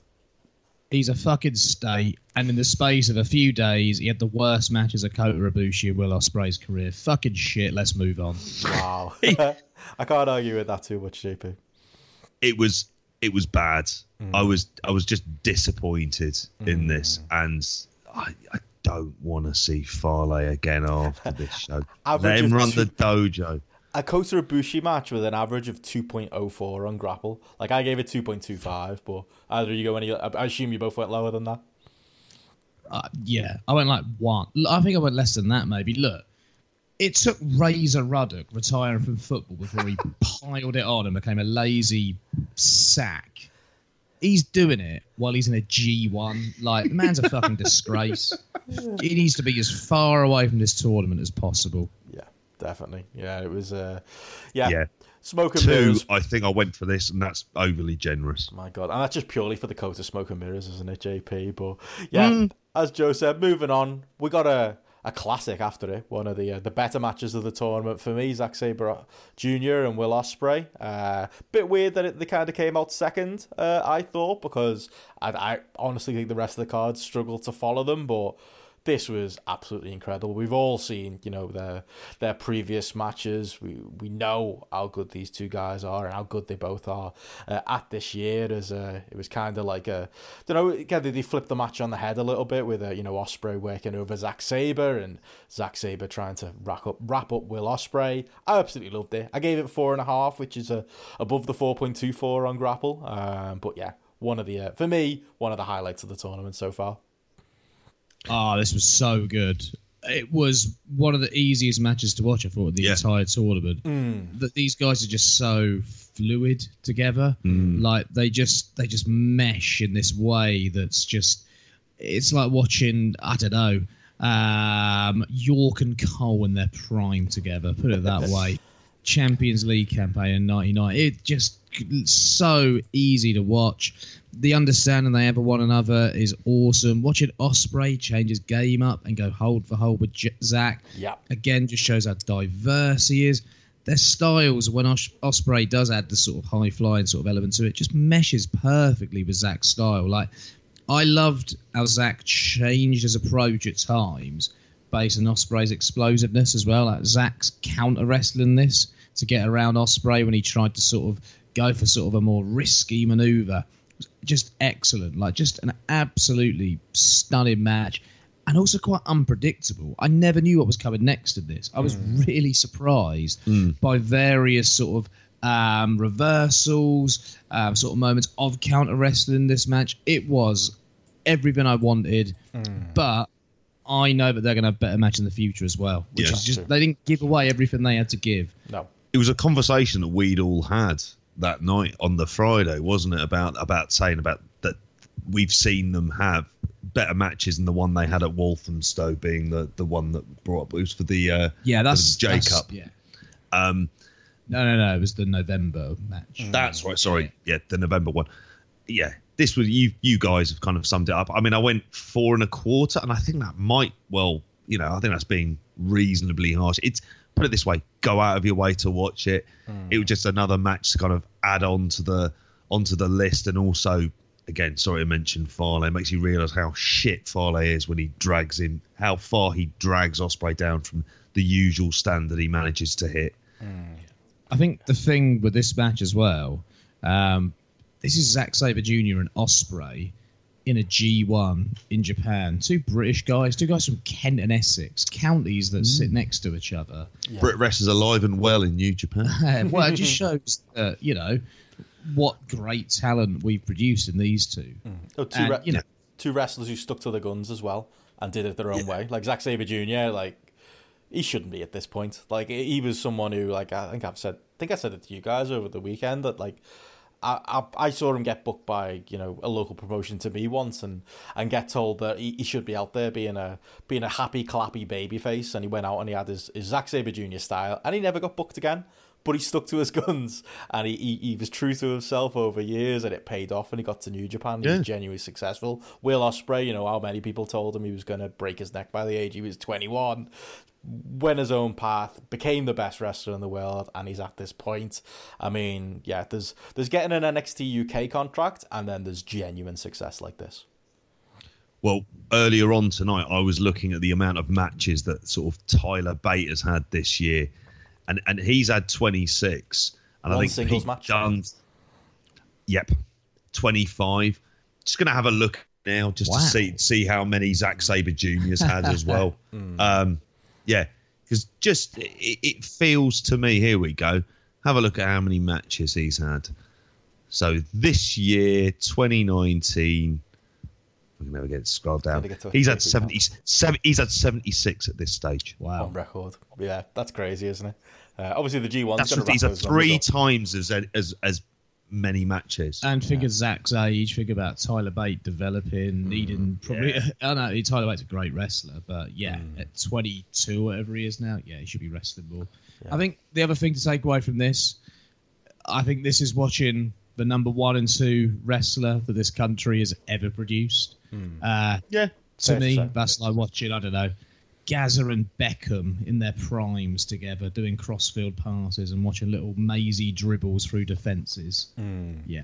Yeah, that's it. And I, it was a match. I'll, I'll give it the ultimate compliment because it was one of the matches that I waited for the start time and snipped out of the, into the toilet and worked and sat in that disabled toilet and enjoyed it very much. Um, that's uh, if I'm going to do that, you know, I'm expecting good things, and they delivered, and we got the continued story of yeah, uh, Ospreay can't beat Zack Sabre Jr. So all in all, very happy with that. Definitely a highlight of the tournament so far. Um, I did Really, think- really quick note before you Oh, get into the next one. Ospreay's had 83 matches this year. well. I mean, it's, yeah, exactly. And how good of those? How many of those had. do you remember? Name one Tyler Bate match from this year. You've got ten seconds. Name one.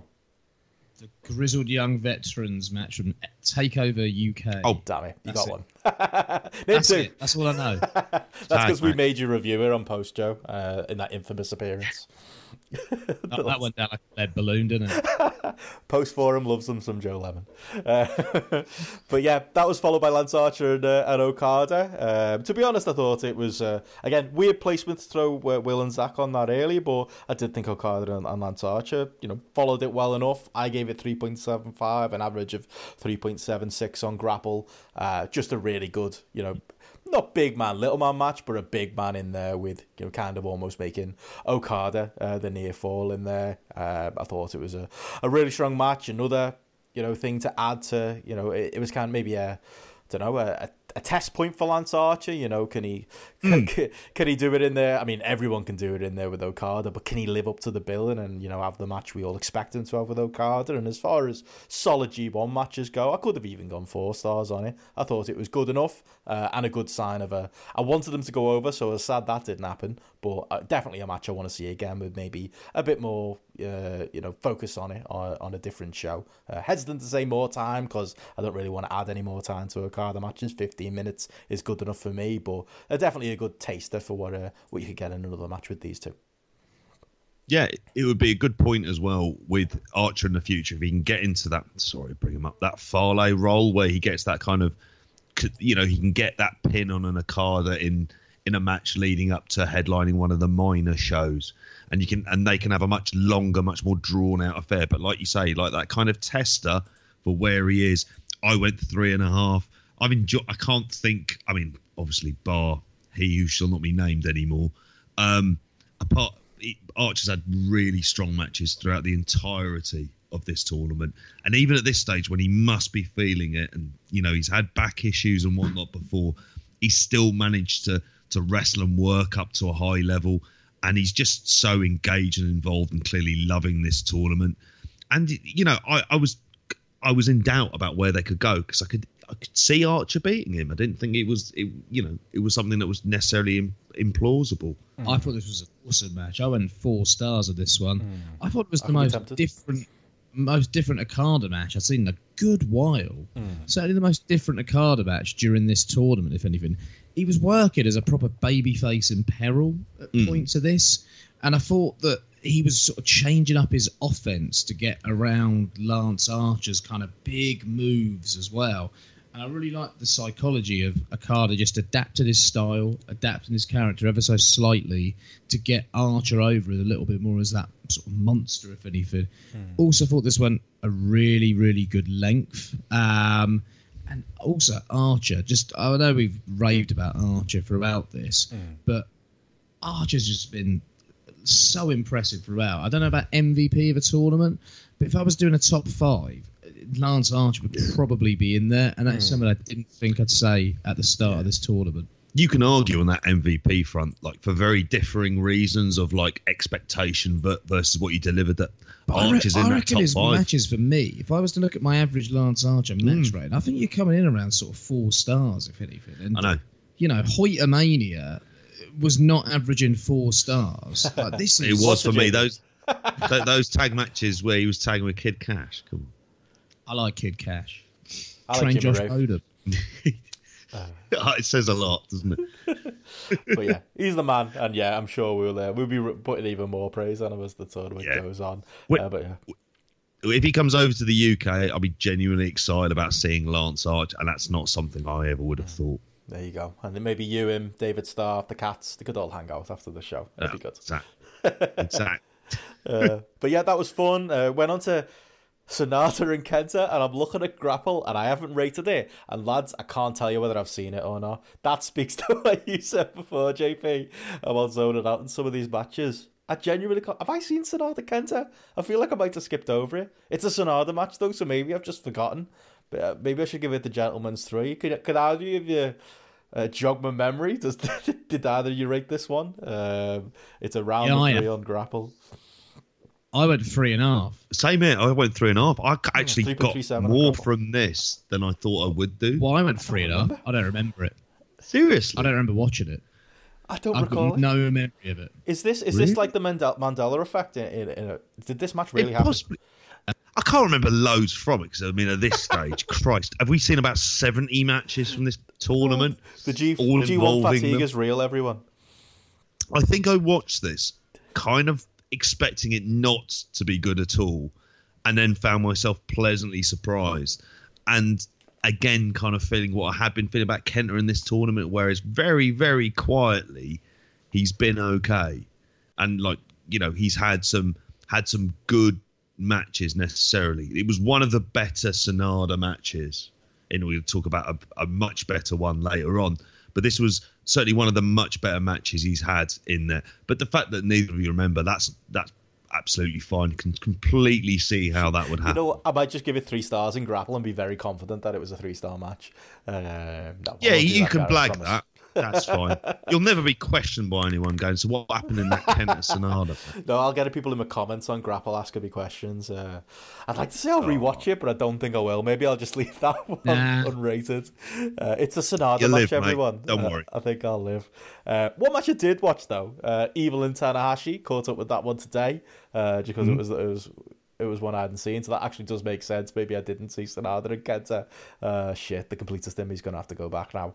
Evil and Tanahashi was good though. Uh, I saw people really, really raving about this one, which is kind of the reason I was like, okay, I need to dedicate some time to sit down and watch this thing. Saying that, average of three point nine five on Grapple, I gave it three point seven five. Uh, it was your standard Tanner sells the knee, comes back, he hits the high fly flow, he wins. Uh, that was kind of the story there. Um, But I really enjoyed it, and you know, Tanahashi is always gonna gonna drag uh, Evil into something that will at least uh, interest me, as as uninteresting as I've found uh, Evil and Sanada this tournament.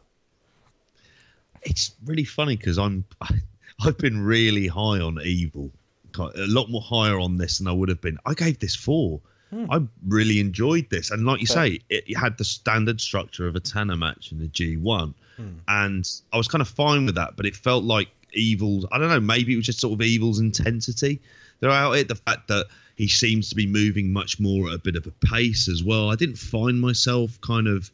It's not like it's boring at any stage, and there's been Evil matches which obviously kind of just fo- disappear into the ether. But this one, and it says a lot about Tanahashi as well, who again you know throughout the tournament has i mean he's been putting in performances pretty much every single night and you consider the wreck that his body is is in. It's still quite incredible he's able to kind of pull out. He gets he elicits drama. That's the thing that he's best at. And he can do that with so many people. And i found this match dramatic enough. And mm. and again i kind of I had Tanahashi down to win on the pickums, but there were points where I thought that Evil was going to get the win. Mm. Yeah. Uh, any thoughts on that one, Joe? JP spoke for me. Fair enough. Yeah, solid main event, if if not hugely spectacular, is probably my uh, overall thoughts on that one. But we moved on to the B block, day twelve. Uh, kicked off with Jeff Cobb and uh, and Shingo. Um, again, we're we're not huge fans of Jeff Cobb on this podcast. I doubt this one changed either of your minds. Uh, an okay match. I enjoyed kind of the Shingo's matches have all been you know kind of varied. This was a this was one where he kind of worked over Cobb's knee. It was a bit of a different story. Uh, all in all, enjoyed it. Shingo's you know by now you know there's no chance of him going anywhere as far as uh, the G1 goes as a tournament, but still fun to to to see him out there. Uh, uh, impressing, um, and maybe on the, the weaker side of, of Shingo matches as far as this tournament's gone as a whole, but still strong enough, and yeah, maybe as good as you're probably going to do with Jeff Cobb at this point. I gave it three and a half. Three point eight six is actually the actual average on Grapple. Uh, how about you two guys? honestly, I've really enjoyed this. I think this, along with the Ishii match, is my favourite Cobb match of a tournament. Um, I thought that they kind of meshed and there was a kind of they kind of clicked, if anything. And I think Shingo should be look sorry, Cobb should be looking at Shingo as inspiration. When I was watching this, I was thinking Cobb, oh, sorry, Shingo kind of has what Cobb needs in terms of that X factor. Like the way Shingo uses his face and uses his uh, sort of execution, his body to have a story in a match is something Cobb just does not do enough of. Um, and I thought that Shingo really helped Cobb get through this match and helped Cobb get over a little bit more during the match as well, if anything. Um, yeah, I'm, I, I don't think Cobb's been really impressing anyone in this tournament at all, to be honest with you. And this isn't a match that I'll necessarily remember, but for what it was, I did think it was a very good match. Shingo, we'll go into more detail on Shingo later. I think he's had a really good tournament. He's one of my absolute favourite wrestlers right now. And he's one of the one of those guys that I don't think I've skipped one of his matches, and I don't think I will be skipping one of his matches because anything he does, there's I get something out of every Shingo match I watch at the moment. He's a great guy. There's a pattern in this tournament where Shingo's managing to get good matches out of people who you wouldn't be necessarily expecting. Because I really enjoyed the match he had with Taichi as well. Um, you know, that's something that he's managed to do. And obviously, you can look at the results and say it's not necessarily been successful, but it feels like there's a that's all much more part of a hopefully a longer term sort of character arc story with Shingo of him getting used to the heavyweight division and the fact that his moves don't work on those bigger guys, so he's going to need to perhaps adapt his offense. And I think that's like a nice sort of running pattern they've got with him. Joe says, well, we're going to mention another uh, match involving it, but this one I went three and a half on, and yeah, I have to agree, it was one of the one of the better Jeff Cobb matches. But yeah, I echo Joe's thoughts generally on Jeff Cobb. Fair enough. Well, the match I went three and a half on, and uh, our pal Jamesy, who absolutely killed it last week on this podcast. Uh, he was fantastic filling Joe. We missed you, but Jamesy was very good too. We'll have to get that man back. Um, he, we were talking last week about uh, the Yano scale and how none of us really thought you could kind of break three stars with him. Um, three and a half for this one. Uh, I could even have got, I could have gone four. Uh, Image on Moxley. I lo- absolutely loved it. I watched this with uh, with you guys when we got back on uh, on the Friday night. Pissing myself laughing at this one. I know, you know, Moxley left WWE to get away from the comedy, but if he's gonna do it, obviously this is the time to do it with Yano. They had incredible chemistry, I thought, from the Be- Benny Hill kind of Yano trying to get away from Moxley to the stuff they did with the guardrails. I absolutely loved it. I thought uh, uh, Umino was uh, was fantastic uh, as kind of uh, getting involved as well. Uh, absolutely loved this, and I gave it three and a half. And I'm I don't know, Joe. What's your thoughts on the Yano scale? Because I'm starting to doubt myself. I don't know whether I might have gone higher or is is three and a half about as high as you could go for a for a Yano match. I don't know. I think I may maybe close to four on that Omega match Yano had last year. Oh, I true, absolutely yeah. loved that Yeah. match, and the Zack match Yano had last year as well was awesome. Yes. Um, so I think those matches are, are superior. Personally, there's a bit more to them as well, if anything. But for what this was, it achieved what it needed to achieve, and I thought that I was going to be really annoyed that Moxie lost his first match to Yano. But the way they pulled it off, I really wasn't, and I was laughing at, at the result as well. So Yeah.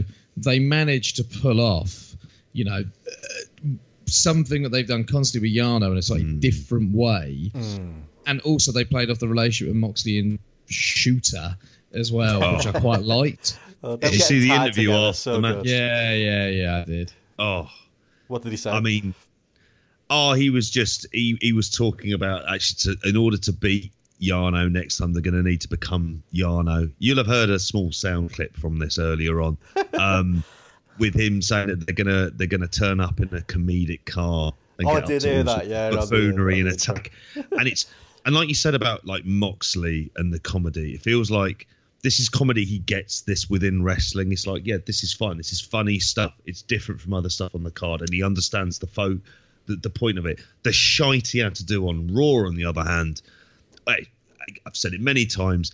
It's about humouring a mentalist, isn't it? Mm. And and this stuff, on the other hand, it completely engages the audience. I've said it last week as well. Anytime I watch Yano wrestle, I, I'm just really focused on what's going on in the match, and it's superb from it. Love the stuff even with the DVD and the ten thousand yen they'd done the night before. yeah, and, and like there's a way that they could have done this that this would have been awful, but for how Yano is, the way he pulls it off and makes it believable. Yeah, I mean, I went three and a half. So on the Yano scale, we're probably talking what good four and a half. on Seven stars there, I think. Uh, Yeah, it is. yeah, and for me, you said Joe about you know you could be angry that this is Moxley's loss, but this is one I, I actually did get right in the pickings because I just felt like it's got to happen. Uh, it just Yeah, felt I like think a lot of poetic predicted it, didn't justice. Yeah, yeah, a lot of people got this one, so yeah. Uh, you know, ab- absolutely fine with Moxley taking a loss like this, and it, it does make the overall tournament more interesting. So good stuff. Uh, next up, we had uh, Naito and Juice Robinson. Uh, not a huge amount of notes from me on this one. A solid, solid Juice match. I gave it three and a half. Um, not really particularly memorable one. Uh, I kind of get a little bit sick of the, the Destino near falls that, that Naito's doing. Um, Yeah. I know. I think Kevin Kelly kind of. I've, I've heard talk of like because he does like a modified version, doesn't he, for near falls? And Kevin Kelly calls it as a Destino, and apparently it's got another name. Uh, I don't know. Pick your pick your moments, Naito. I don't I don't know if the match with Juice Robinson in the middle of this block was the, the time to be doing those near falls. Although I suppose they are behind Juice Robinson. Uh, do either of you have any uh, more detailed thoughts on uh, on this one than me? I thought it was a really good match. To be honest with you, I went four stars on it. Oh wow. It was. Uh, I, I, I really liked Juice Robinson. I thought it was one of Naito's better performances. Perhaps I was just in a great mood when I was watching um, this. I Grapple average three point seven five. So yeah, you're not far off. Yeah, I can't remember what what day did I watch this one. I think I watched it just before I travelled down to see you, pair. So I was thinking, I'm getting away from this Scotland lark, and I'm getting down to see the see the lads. And yeah, it was maybe I was in a, a great mood or something. But you know what?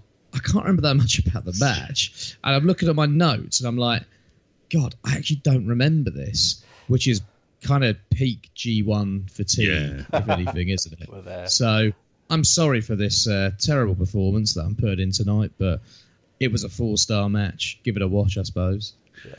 I went I went three and a half, but much like you, I can't necessarily remember a lot of it. I think at the time I watched it, I really enjoyed it.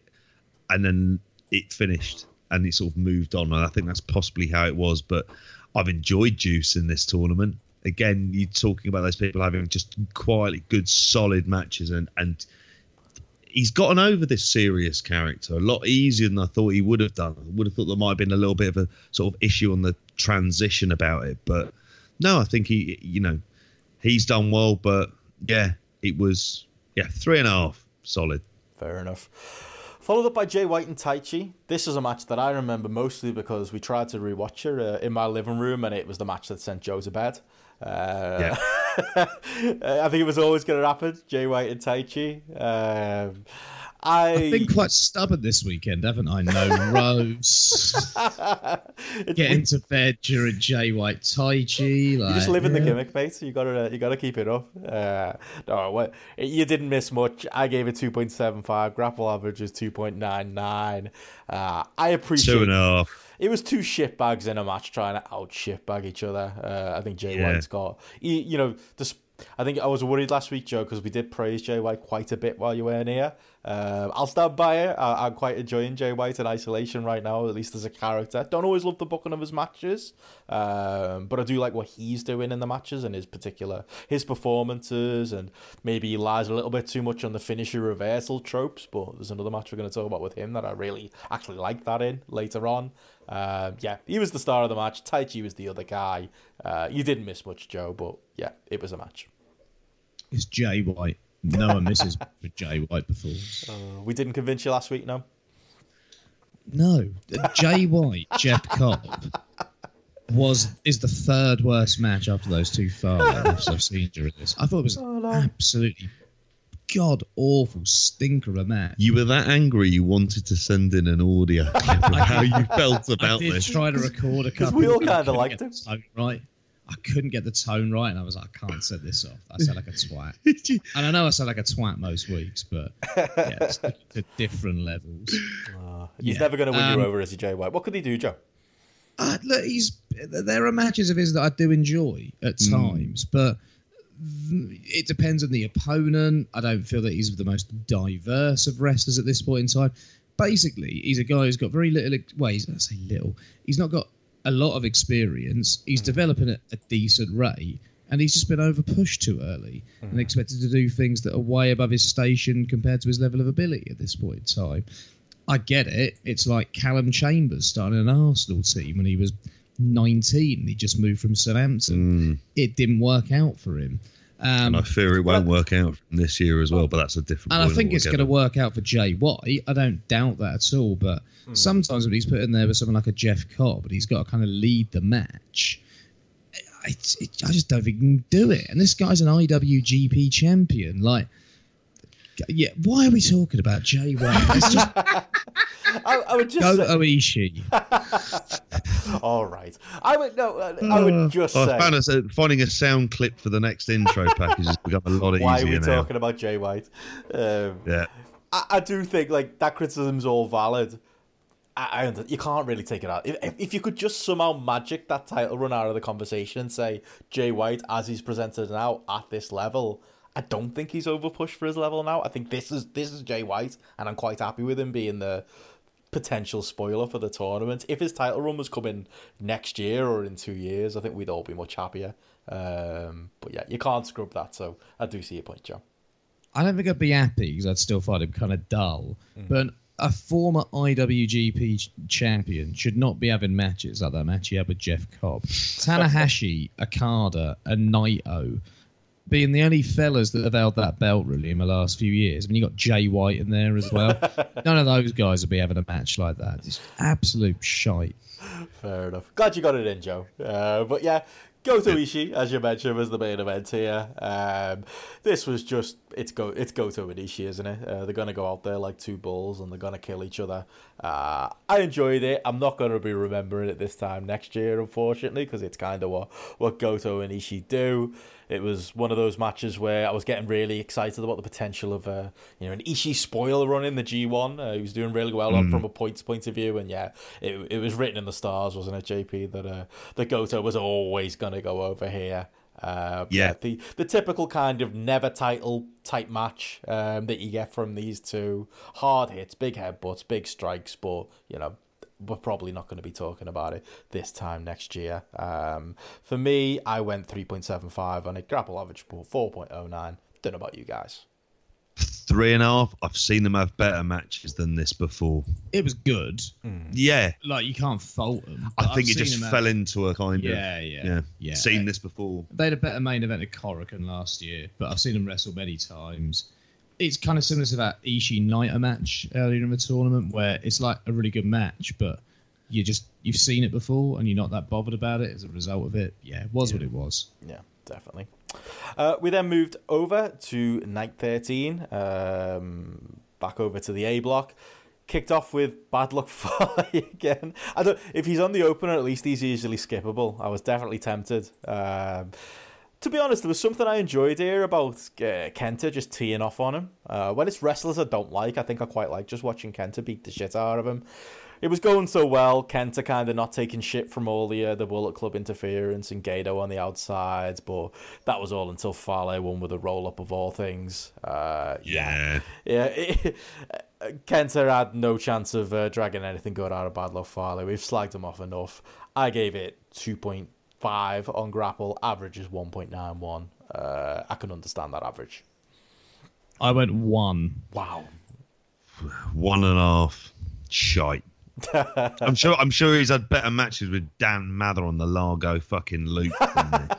It was, yeah, it was sub 205 live standards. So if you can't even live up to that Bad Luck Fale, you've. Uh, yeah, and we were also excited about Kenta. Now he's had two forgettable matches in a row. Uh, bit of a shame uh, to follow up that Okada match with that. But moving on to more exciting things, Lance Archer and Zack Sabre Jr. Uh, this was a bit fun. I enjoyed this. Uh, it was kind of Lance dominating the match and Zack Sabre Jr. almost paying spoiler with the roll up again. That's kind of the, the story of the G1. At this point, people like Zack who are out, um, kind of uh, getting odd wins here and there. Um, yeah, I really liked it. I thought, again, Archers look great this tournament. Uh, another match that, you know, I'm probably thinking I want to see it outside of the G1 tournament, but still gave it three and a half. Grapple average 3.54. Uh, you guys higher or lower on it? I went 3.75 on this one, I think. Another really fun Lance Archer match. These matches are just a really nice addition to the card. Mm. There's something slightly different about them. I thought their styles mix really nicely again. Like, never did I, I think I'd see Zack Sabre Jr. versus Lance Archer. I think, oh, yeah, that's a bit of all right. Mm. And well and truly, it was a bit of all right. Typical sort of Zack stuff again, counter wrestling, finding ways around Archer's big moves, holding him at various points, finding different variations. Just a really fun match. I really, you know what I really like about these uh, Lance Archer matches? They're often second of the G1 matches. Very different to the uh, sort of Progress women's matches that are often second on the card, eh? Yeah, I'll I'll take Lance Archer any day. three three and a half for this one. Again, yeah, another enjoyable Lance Archer match, and and Zack kind of, yeah, being Zack, great fun. Awesome. Up next, Evil and Will Ospreay. Lads, I don't know if this was good or not. I was honestly, I was, I was halfway through writing my notes, and I was, and I was kind of already kind of slating this and going, ah, even Will Ospreay can't make Evil interesting for me. And I know there's Evil fans out there, so maybe I'm too harsh on them. JP, Speaking of one, mate. Speaking to one, but fuck me, the crowd were into this finishing stretch. I still wasn't really feeling it, and I'm thinking, I think I'm just wrong at this point because the crowd was so into like the Stormbreaker teasers and the Robinson specials and Evil kind of coming back and full, you know, just taking out Ospreay with the the Everton is evil. I just the crowd were into every moment of this this DFO section. I just personally wasn't pulled in, so I think I, I begrudgingly gave it three point seven five, but I still don't know what I think of the match. Uh, I, I I would expect you were a fan, JP, but how about you, Joe? I enjoyed it. Um, probably the most I've enjoyed an evil match of a tournament. Um, but look who he's facing at the end of the day. Um, of course, I'm going to enjoy it. The Fale match was just this match I'm going to pretend never existed at this point in time.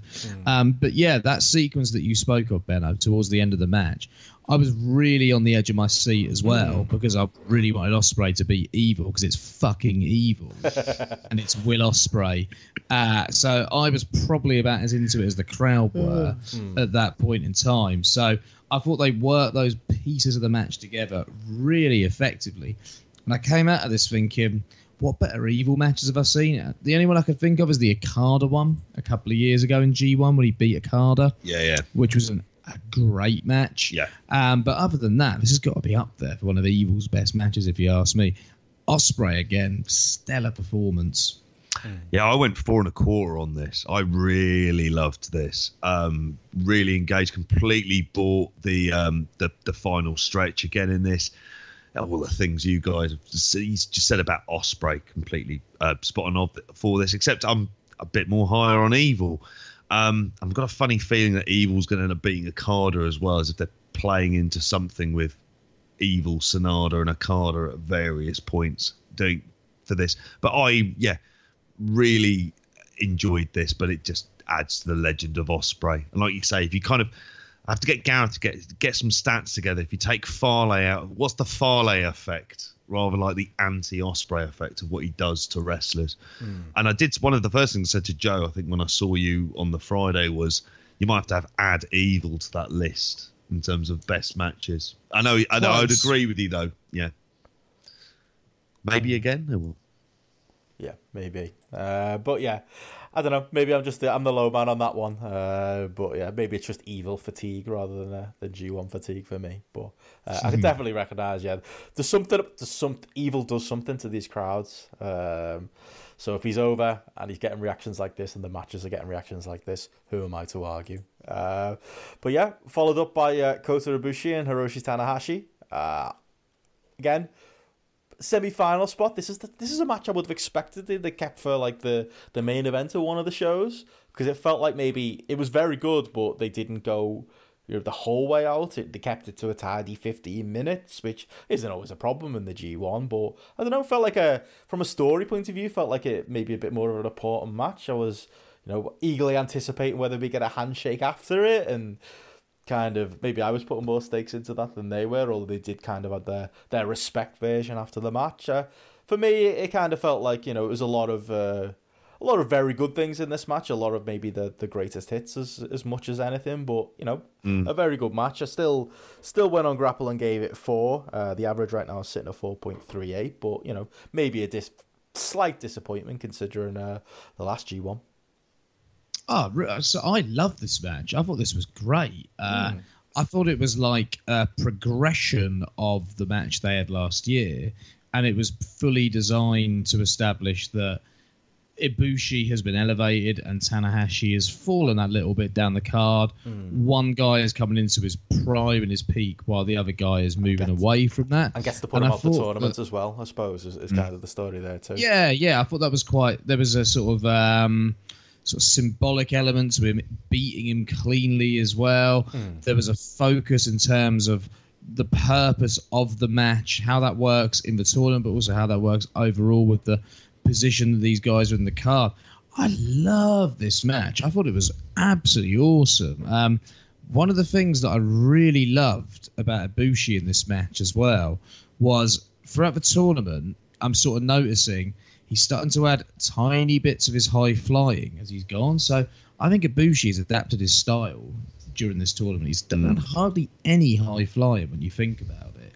And here, it was the first time I remember him seeing him do like a um, spring, opposite a jumping sort of hurricane rana or head scissors from the top rope, and it was like, okay, that he's got to pull out kind of some of the bigger moves at this point in the tournament to get over Tanahashi, who had him last year. Hmm. And I thought that him going over him convincingly establishes Ibushi as such a bigger threat going into those final couple of days, hmm. and it sort of says, okay, Tanahashi is losing in a quicker fashion in this tournament to guys that previously it was taking over half hour to beat, or it was taking them over half hour to beat him. Okada beat him in 21 minutes. Ibushi beat him in 15 minutes here. It's a way of Tanahashi still looking credible, but sort of being put down the card while elevating those guys and making sure that we know these are the guys that we know are the sort of dons of this promotion at this point in time. I thought it was subtle, but I thought it was very good, very well constructed. I thought the stuff around the high fly flow was excellent. Um, playing off of last year a little bit as well. I also thought that the way Ibushi got his knees up at the last minute, there was a real kind of intensity to as well, and it sort of led to the next bit of the match, the Bomaye. Bomaye. I thought it was a great match. Also, use of the Bomaye as well. I know he's been using it a lot, but you think that's sort of Tanahashi Nakamura, the sort of mm. legendary status of that feud. Do you think of the relationship between Ibushi and Nakamura as well. Yeah, I was a mm. big fan of this. I went four and a half on it. I didn't think it was like a greatest hits at all. I thought it was a condensed version of other matches that they've had with a different story based focus, if anything. Fair enough. How about you, JP? I went four. I mean, I wasn't as high as Joe on this for, uh, but at the same time, I did enjoy it. I suppose for me, I was, I was slightly surprised, I suppose, by the shorter length. But I mean, now I'm thinking I need to go back and see this again. He's having the Jamesy effect on us, Benno, isn't it? That's, Yeah, I gave it four as well. Uh, it's not a bad rating. oh yeah, it's uh, well, if it's four stars, it's worth seeing. So yeah, four and a half. I'll yeah, I, I might have to go back and have watched that again. Only 15 minutes, being easy enough watch. It might have been also at this stage that I was again feeling real sort of G1 fatigue as well, where there's sometimes part of it your brain is like lost during the show. You weren't hanging up your pants, were you? No, not at this point. I did watch it properly, but I was just knackered. Uh, followed up by the main event of the night and a match that was never going to go 15 minutes. Uh, Sanada and Okada, they love their long battles, these two, don't they? Uh, I enjoyed it, though, uh, all in all. Uh, I only gave it four. I know there's uh, higher ratings. The average on Grapple is actually four and a half, but I didn't mean any slight by that. I, I enjoyed it a lot. Maybe, for me, maybe the length uh, is an issue for me, uh, although that's the story they were telling, you know, going to the, going to the wire um, and doing what they do. Uh, yeah, I thought it was solid. I thought the, I don't think the sc- the skull end's never going to work for me as, a move. But if I kind of forget that, I did enjoy kind of the drama of uh, Okada sitting in that for so long, and uh, and again Sanada having to, to pull out the the multiple moonsaults to eventually put him away. It was a match based on uh, Suit Williams' uh, prediction that he thought Sanada was going to win the whole thing that I, I did in, in my pickings, put Sanada over Okada. Kind of tells you what New Japan uh, think of Sanada uh, and the point that we're at with these two. Uh, but yeah, uh, a very, very good match, um, if maybe a bit long. And if, you know, if it was up to me, I'd cut the first 10 minutes off all of these Okada matches. But hey, he's a... Uh, He's a wrestling genius, so am I to tell him uh, what to do. Uh, what did you two guys give this one? Did you uh, did you like it also? I did like this. I actually like this more than the other Okada Sanada matches I've seen this year. Um, I was thinking it's primarily probably because there was a time limit, and that for me added real drama at the end. I was into it by the end. I liked this a lot more than I was kind of expecting it. I'll be honest. I was kind of dreading having to watch this. Didn't know anything about it. I still found the opening to be quite slow. Wasn't necessarily engaged, but it did build itself. And like you said, that spot with the skull ends, I was kind of, I was kind of into it and thinking, actually, is Okada gonna is he's just gonna pass out from this? And I wasn't kind of expecting the direction, and I didn't mind the setup for it for the with the moonsault as well. So I, even it's four stars, so a good match. It's as it's probably as high as I would have been in Sanada throughout the entirety of this tournament.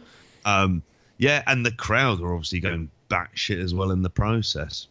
Oh yeah, I gotta say, I love this match. This I've never really enjoyed the Okada Sanada matches. They've had No, some me dull matches this year. JP's right with the time limit. They don't have a tool to play with, and they they use the tool as part of the story, as part of the psychology of the match, and they work to that time limit.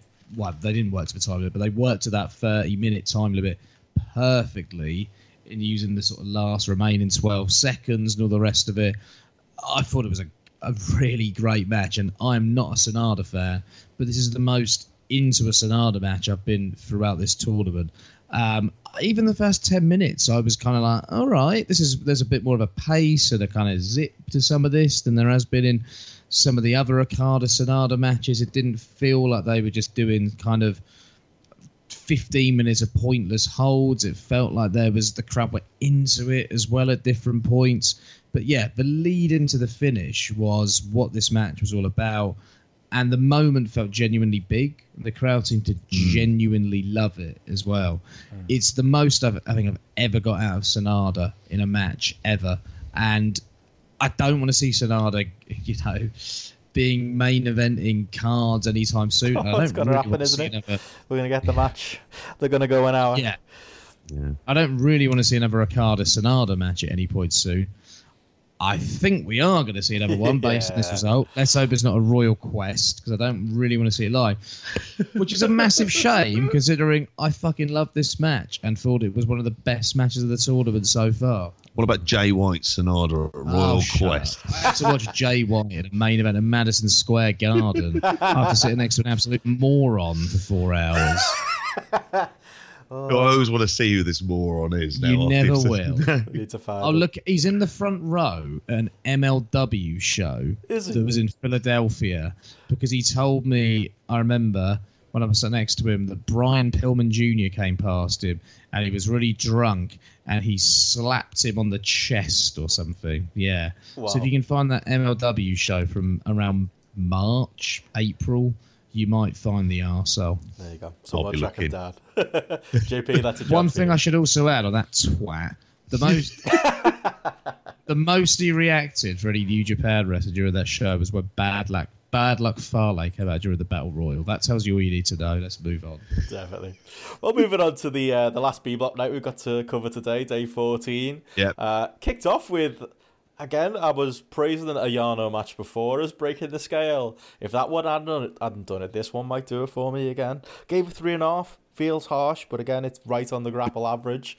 Uh, Ishii and Yano. It was a comedy match in some ways because Yano can't help but be funny, but he was pulling out the wrestling. He was trying to out wrestle Ishii. Meanwhile, Ishii was just beating the shit out of him. But I thought it was really creative. Like Yano had rolled up counters to Ishii's uh, sit down lariat and the brainbuster. Watched this pretty much right before we came on and absolutely loved it. Um, yeah, a couple of back to back really strong Yano matches for me. I was saying to Joe earlier on that like I was really struggling to sort of watch. This was the show I had to watch today before we were recording, and I was like, "Oh God, I'm struggling a bit here." Watching this match, it G'd me up enough to sort of get through everything else. And like you say, it was creative. It was different. Mm. I mean, I'm assuming that Yano is coming up with what to do for this. If so, he is a kind of genius at these types of matches for being a and Ishii as well. I mean, this is the crazy thing. You see Ishii in a comedy match, but he's not portraying his character at all, doing anything silly or unusual. Oh, the, the idea of removing Yano the was trying to get him to come to the outside and he just stood his ground in the middle of the ring. That's what Ishii was sat do. in the seat. Yeah, Yeah. And it completely made sense for him to do that as well. It was it was fantastic, you know. And there were points where like Yano was having to take a load of chops into the corner as well. It was, and he still had the usual Yano shenanigans. I, I mean, on the Yano scale, I've, I've gone three point two five, which again is probably closer to a five star in the real. Yeah, I went three point two five as well. Fair play to Ishii. He's stubborn. He doesn't let people push him around. He sticks to his guns and he does what he wants to do. Like you, Benno, not being able to get me into a bloody Toby Carvery.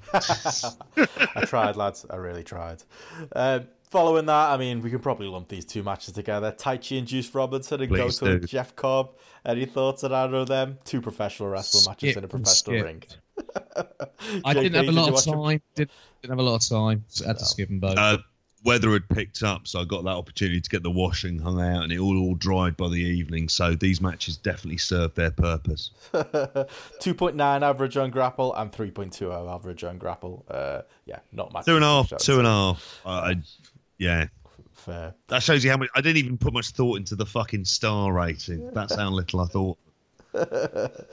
Tell you what I did enjoy though. Jay White and Jon Moxley uh, gave that 3.75. I thought that was really fun. Um, kind of a Mox Moxley style brawl from the top with kind of your usual Jay White shenanigans. And as I kind of spoiled for myself earlier on in the show, this was a match where I really was into those kind of the counters between uh, Jay White Yep. going for a switch switchblade finisher, is it, and going to that bloody Sunday DDT and Moxley reversing it into his DDT. I really did kind of enjoy the drama in this one. I went in unspoiled. I didn't know who was going over.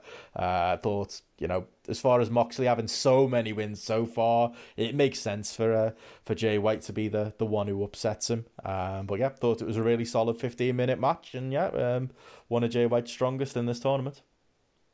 completely agreed. Um, Yay! yeah, the sort of match that a former IWGP heavyweight champion should be having. and yeah, the end sequence was great. I thought Moxley was awesome in the match. Um, what, the only thing I didn't like was how much Jay White was on offense during the match because I kind of do switch off during his long offense periods because his offense, unless he's unless it's during a finishing sequence, I find pretty dull. But when Moxley was on offense, he was awesome. That it, the intensity that he's portraying throughout the tournament has increased. It's grown. He's getting more confident throughout the tournament as well. And that end sequence, which plays into Jay Wright's strengths as a wrestler, was top notch. Hmm. Yeah, I love that because partly the and this is where the booking of the overall tournament works. The idea of the points mattering at this stage, the fact that Jay White has to win, and if Moxley wins, there's loads of people who are going out of the tournament. That stuff really helped. I bought a lot of the near falls at the end. Agree with the idea of Jay White on offense for this. That's why I love the start of the match when he just came out and attacked him to stop the kind of Jay White delaying tactic. I really enjoyed that stuff and it worked well. And yeah, with Moxley, I mean, done without the getting a table out and the rest of it. But I gave this three and a half. I enjoyed this more than what I thought than perhaps what I thought I would. And at the start of the tournament, I probably would have been thinking this is going to be bloody awful before it even began. So it says about how much that every time Moxley's wrestling, it's you know I'm into it. I watched this one with my um, my eldest son, and he enjoyed it. He liked watching this one as well, and even and he hates Jay White as well. That's probably Joe's influence on him. Uh, yeah, he he does. He doesn't like Jay? White at all. Ah, he's a man of taste. I've always said for a 14 year old lad, he's got a proper brain. He can have an adult conversation and he knows what he's talking about when it comes to football. And you know what? He knows what he's talking about when it comes to wrestling as well. Good work. Refused to watch Triple Mania. You brought him up well. That's the mother I'd have to say on that one. Me in the background, Yeah. operating in the shadows. Yeah, the JP quote of a lifetime. it really is. yeah. So yeah, I I yeah three and a half. Um, I probably enjoyed it more than the three and a half makes it sound. Next up, Naito and Shingo.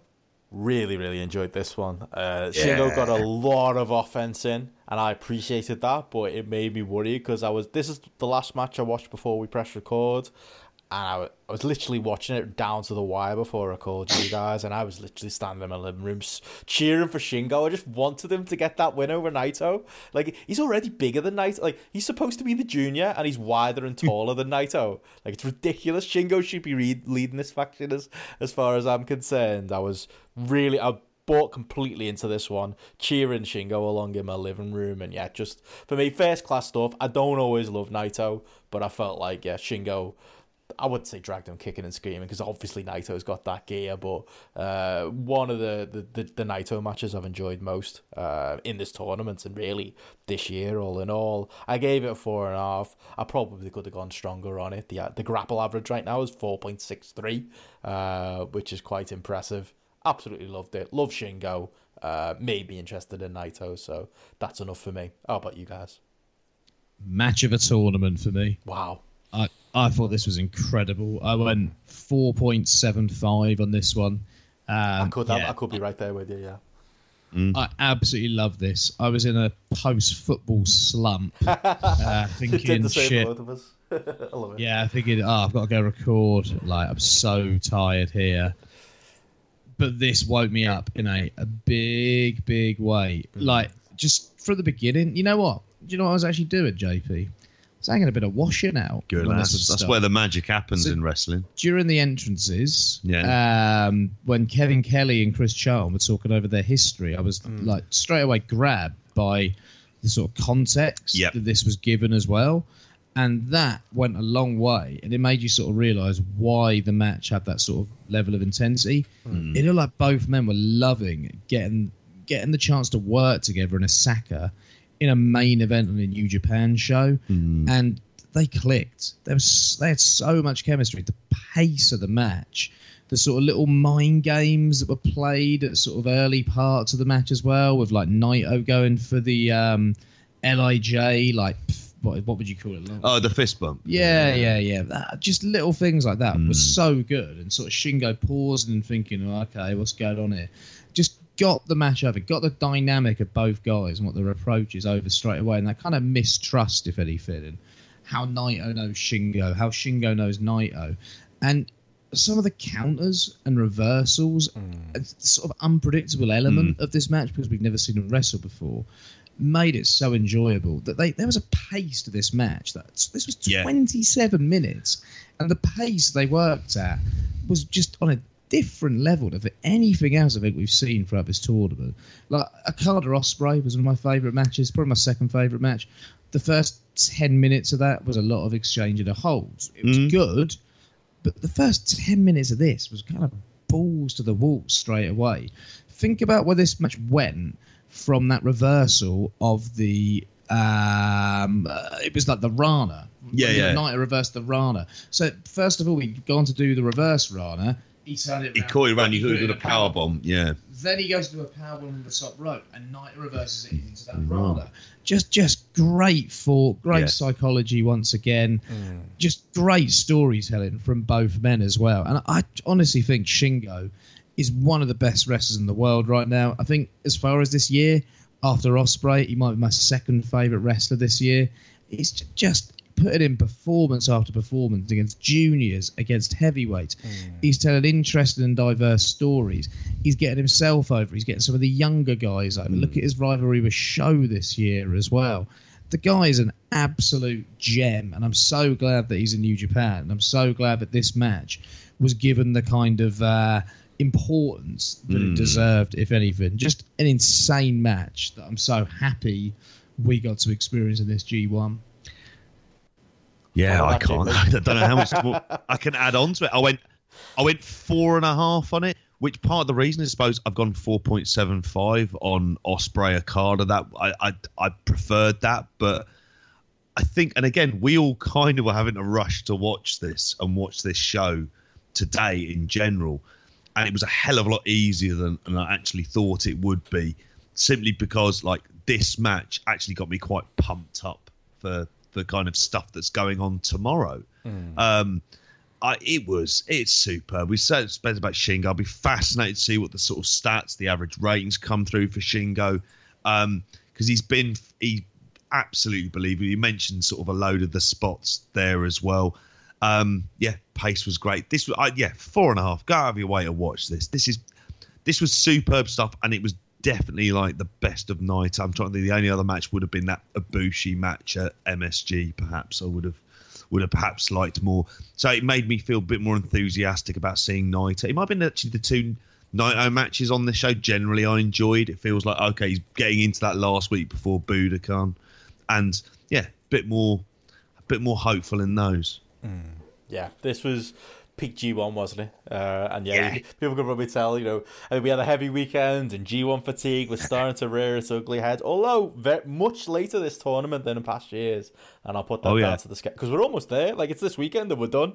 Uh, unbelievably, it's flew by really. Um, but yeah, this And- is the match 'cause that we're skipping why we do it. I was going to say because we're skipping those pre-show matches, we're not Oh, even God. seeing Yoshi. No, you were not even seeing Yoshi Hashi in those multi-mans. That's been, it's just been lovely. Apparently, Zack Sabre Jr. said, "What's the point of these tag matches? I should be down the pub." I love him. That's gonna go in the uh, the audio clip for next uh, next. There we go. We've already sorted out the audio for, for Friday. Brilliant. Good. Yeah, get that on board. Right. Uh, any other thoughts on uh, on the G one from this week, or or anything else from our trip to Liverpool? Anything else you want to talk about before before we go? Oh, I think I'm. I've. I've just need to get some sleep back, recover, get back into some kind of working pattern as well. Ready for, for this, Jamie. Friday, We're and then too old for on this. this insane weekend of wrestling coming up as well. What have we got coming up this weekend other than New Japan and WWE? What Well, else is on? Well, we're I'm going to gonna be United watching- Wrestling in Oh. Oxford, aren't we? Oh, you are Oh right. yeah, we got yeah live show on Saturday, but there's a Ring of Honor show as well, right? Yeah, I'll probably watch that. I'm going to There try is. ROH and GCW on Friday. I'm going to watch them. Can I talk you into watching the Janelle show, Joe? If I've got the time, yeah, I'm not against it, but it's finding the time, mate. Uh, I'm Yeah. not watching Ring of Honor. Fair You enough. were, that was one of the points you did make absolutely clear that you're not watching Ring of Honor again. Apart from that great Ring of Honor uh, DVD that comes, that documentary that'll be made in five years' time. I'll watch old Ring of Honor, but I ain't watching current Ring of Honor. Look, Ring of Honor, riding horses and eating roast dinners. Fuck off. there you go. True to the gimmick. Uh, but yeah, there's that takeover Saturday, isn't it? Uh, I It's really not a gimmick, mate. It's, it's me. Uh, Takeover Saturday, SummerSlam Sunday, and there's yeah the, the last two G1 days uh, as far as the, the blocks go, and then the, the final on Monday. Uh, it's probably not. As, I expected SummerSlam weekend to be a little bit more stacked as far as indie shows go. I mean, there's a lot of progress going on, but we're probably all never going to see that by the time it comes out on VOD. But yeah, plenty to take our teeth into, and as I said earlier, we'll be doing multiple shows over the weekend. Uh, again, expecting Friday, Sunday, Monday, but keep glued to our Twitters in case that that schedule is uh, a little bit flexible. But you'll be hearing plenty from us. Uh, rest assured. You have to sleep at various points, and I need to fit in that Dundalk game on Thursday night against Slovan There you Bratislava. go. You get a recap of JP on that. Maybe we'll bring we'll Oh, bring yeah. James in just so the two of you can uh, can chat. That also isn't a gimmick. That's something I do remarkable amount of my time. You do, you do. Very true. Uh, but yeah, anything as far as plugs before we should go? We should definitely we should plug Graps and Claps. Uh, all three of us were on that. Uh, really enjoyed uh, doing that in the week uh, with the several Andrews and uh, and Andy and Jeff. uh, do love that podcast. As far as covering, Yep. you know, the undergraps and the indies that maybe we don't often get to, uh, no one out there's uh, uh, doing it better and really doing it full stop. Andy does the Lord's work, and uh, any of the promotions that he does cover should just be glad that he's doing it because yeah, really enjoyed being on that. And we had a we had a hell of a time. Yeah, yeah, great fun. I had a great time this weekend. Everyone we met up there, really, really brilliant. It really enjoyed myself, and it's also slightly broken me this week, which is probably the sign of it being a good weekend. Good job. You only got like four or five podcasts to do this weekend, JP. So Well, that's it exactly. that's uh, Got all that to, to, to Bit get of through. time to rest now, though. yeah. Yeah, yeah, bit Well- of bit of time to rest. Well, no rest for me. I'm on post tomorrow. You'll be able to listen to the British Wrestling Experience too. Check that out. Uh, follow me on Twitter at Benson Richard E. Follow JP at JPJP. Follow the Grapple app at Grapple app. Um, and go on, give, uh, give Graps and Claps a follow. Follow Andy Oggy Par Three Yes. uh, on Twitter too. Uh, but yeah, that's us for a, a few days. You'll be hearing plenty of us this weekend. Bye.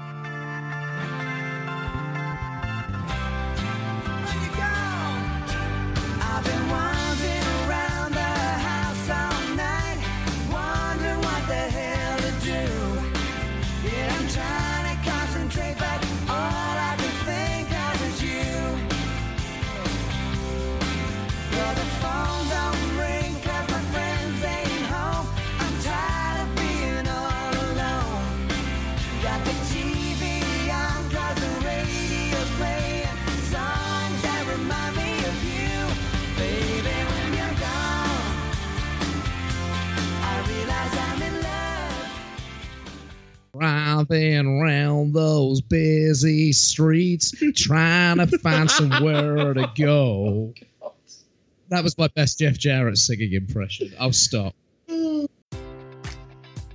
Enjoy all your favorite sports like never before at BetMGM. Sign up using code CHAMPION and receive up to $1,500 back in bonus bets if you don't win your first bet. When you register with BetMGM, you'll get instant access to a variety of parlay selection features, live betting options, and the best daily promotions in the business. And with BetMGM at your fingertips, every play and every game matters more than ever. Remember to use code CHAMPION and receive up to $1,500 back in bonus bets if you don't win your first bet. Place your money line, prop, or parlay bets with the king of sportsbooks today. BetMGM and GameSense remind you to play responsibly. See BetMGM.com for terms. 21 plus only. Virginia only. New customer offer. Subject to eligibility requirements. Rewards are non withdrawable bonus bets that expire in seven days. Gambling problem? Call 1 800 Gambler. Promotion. Promotional offer not available in Washington, D.C.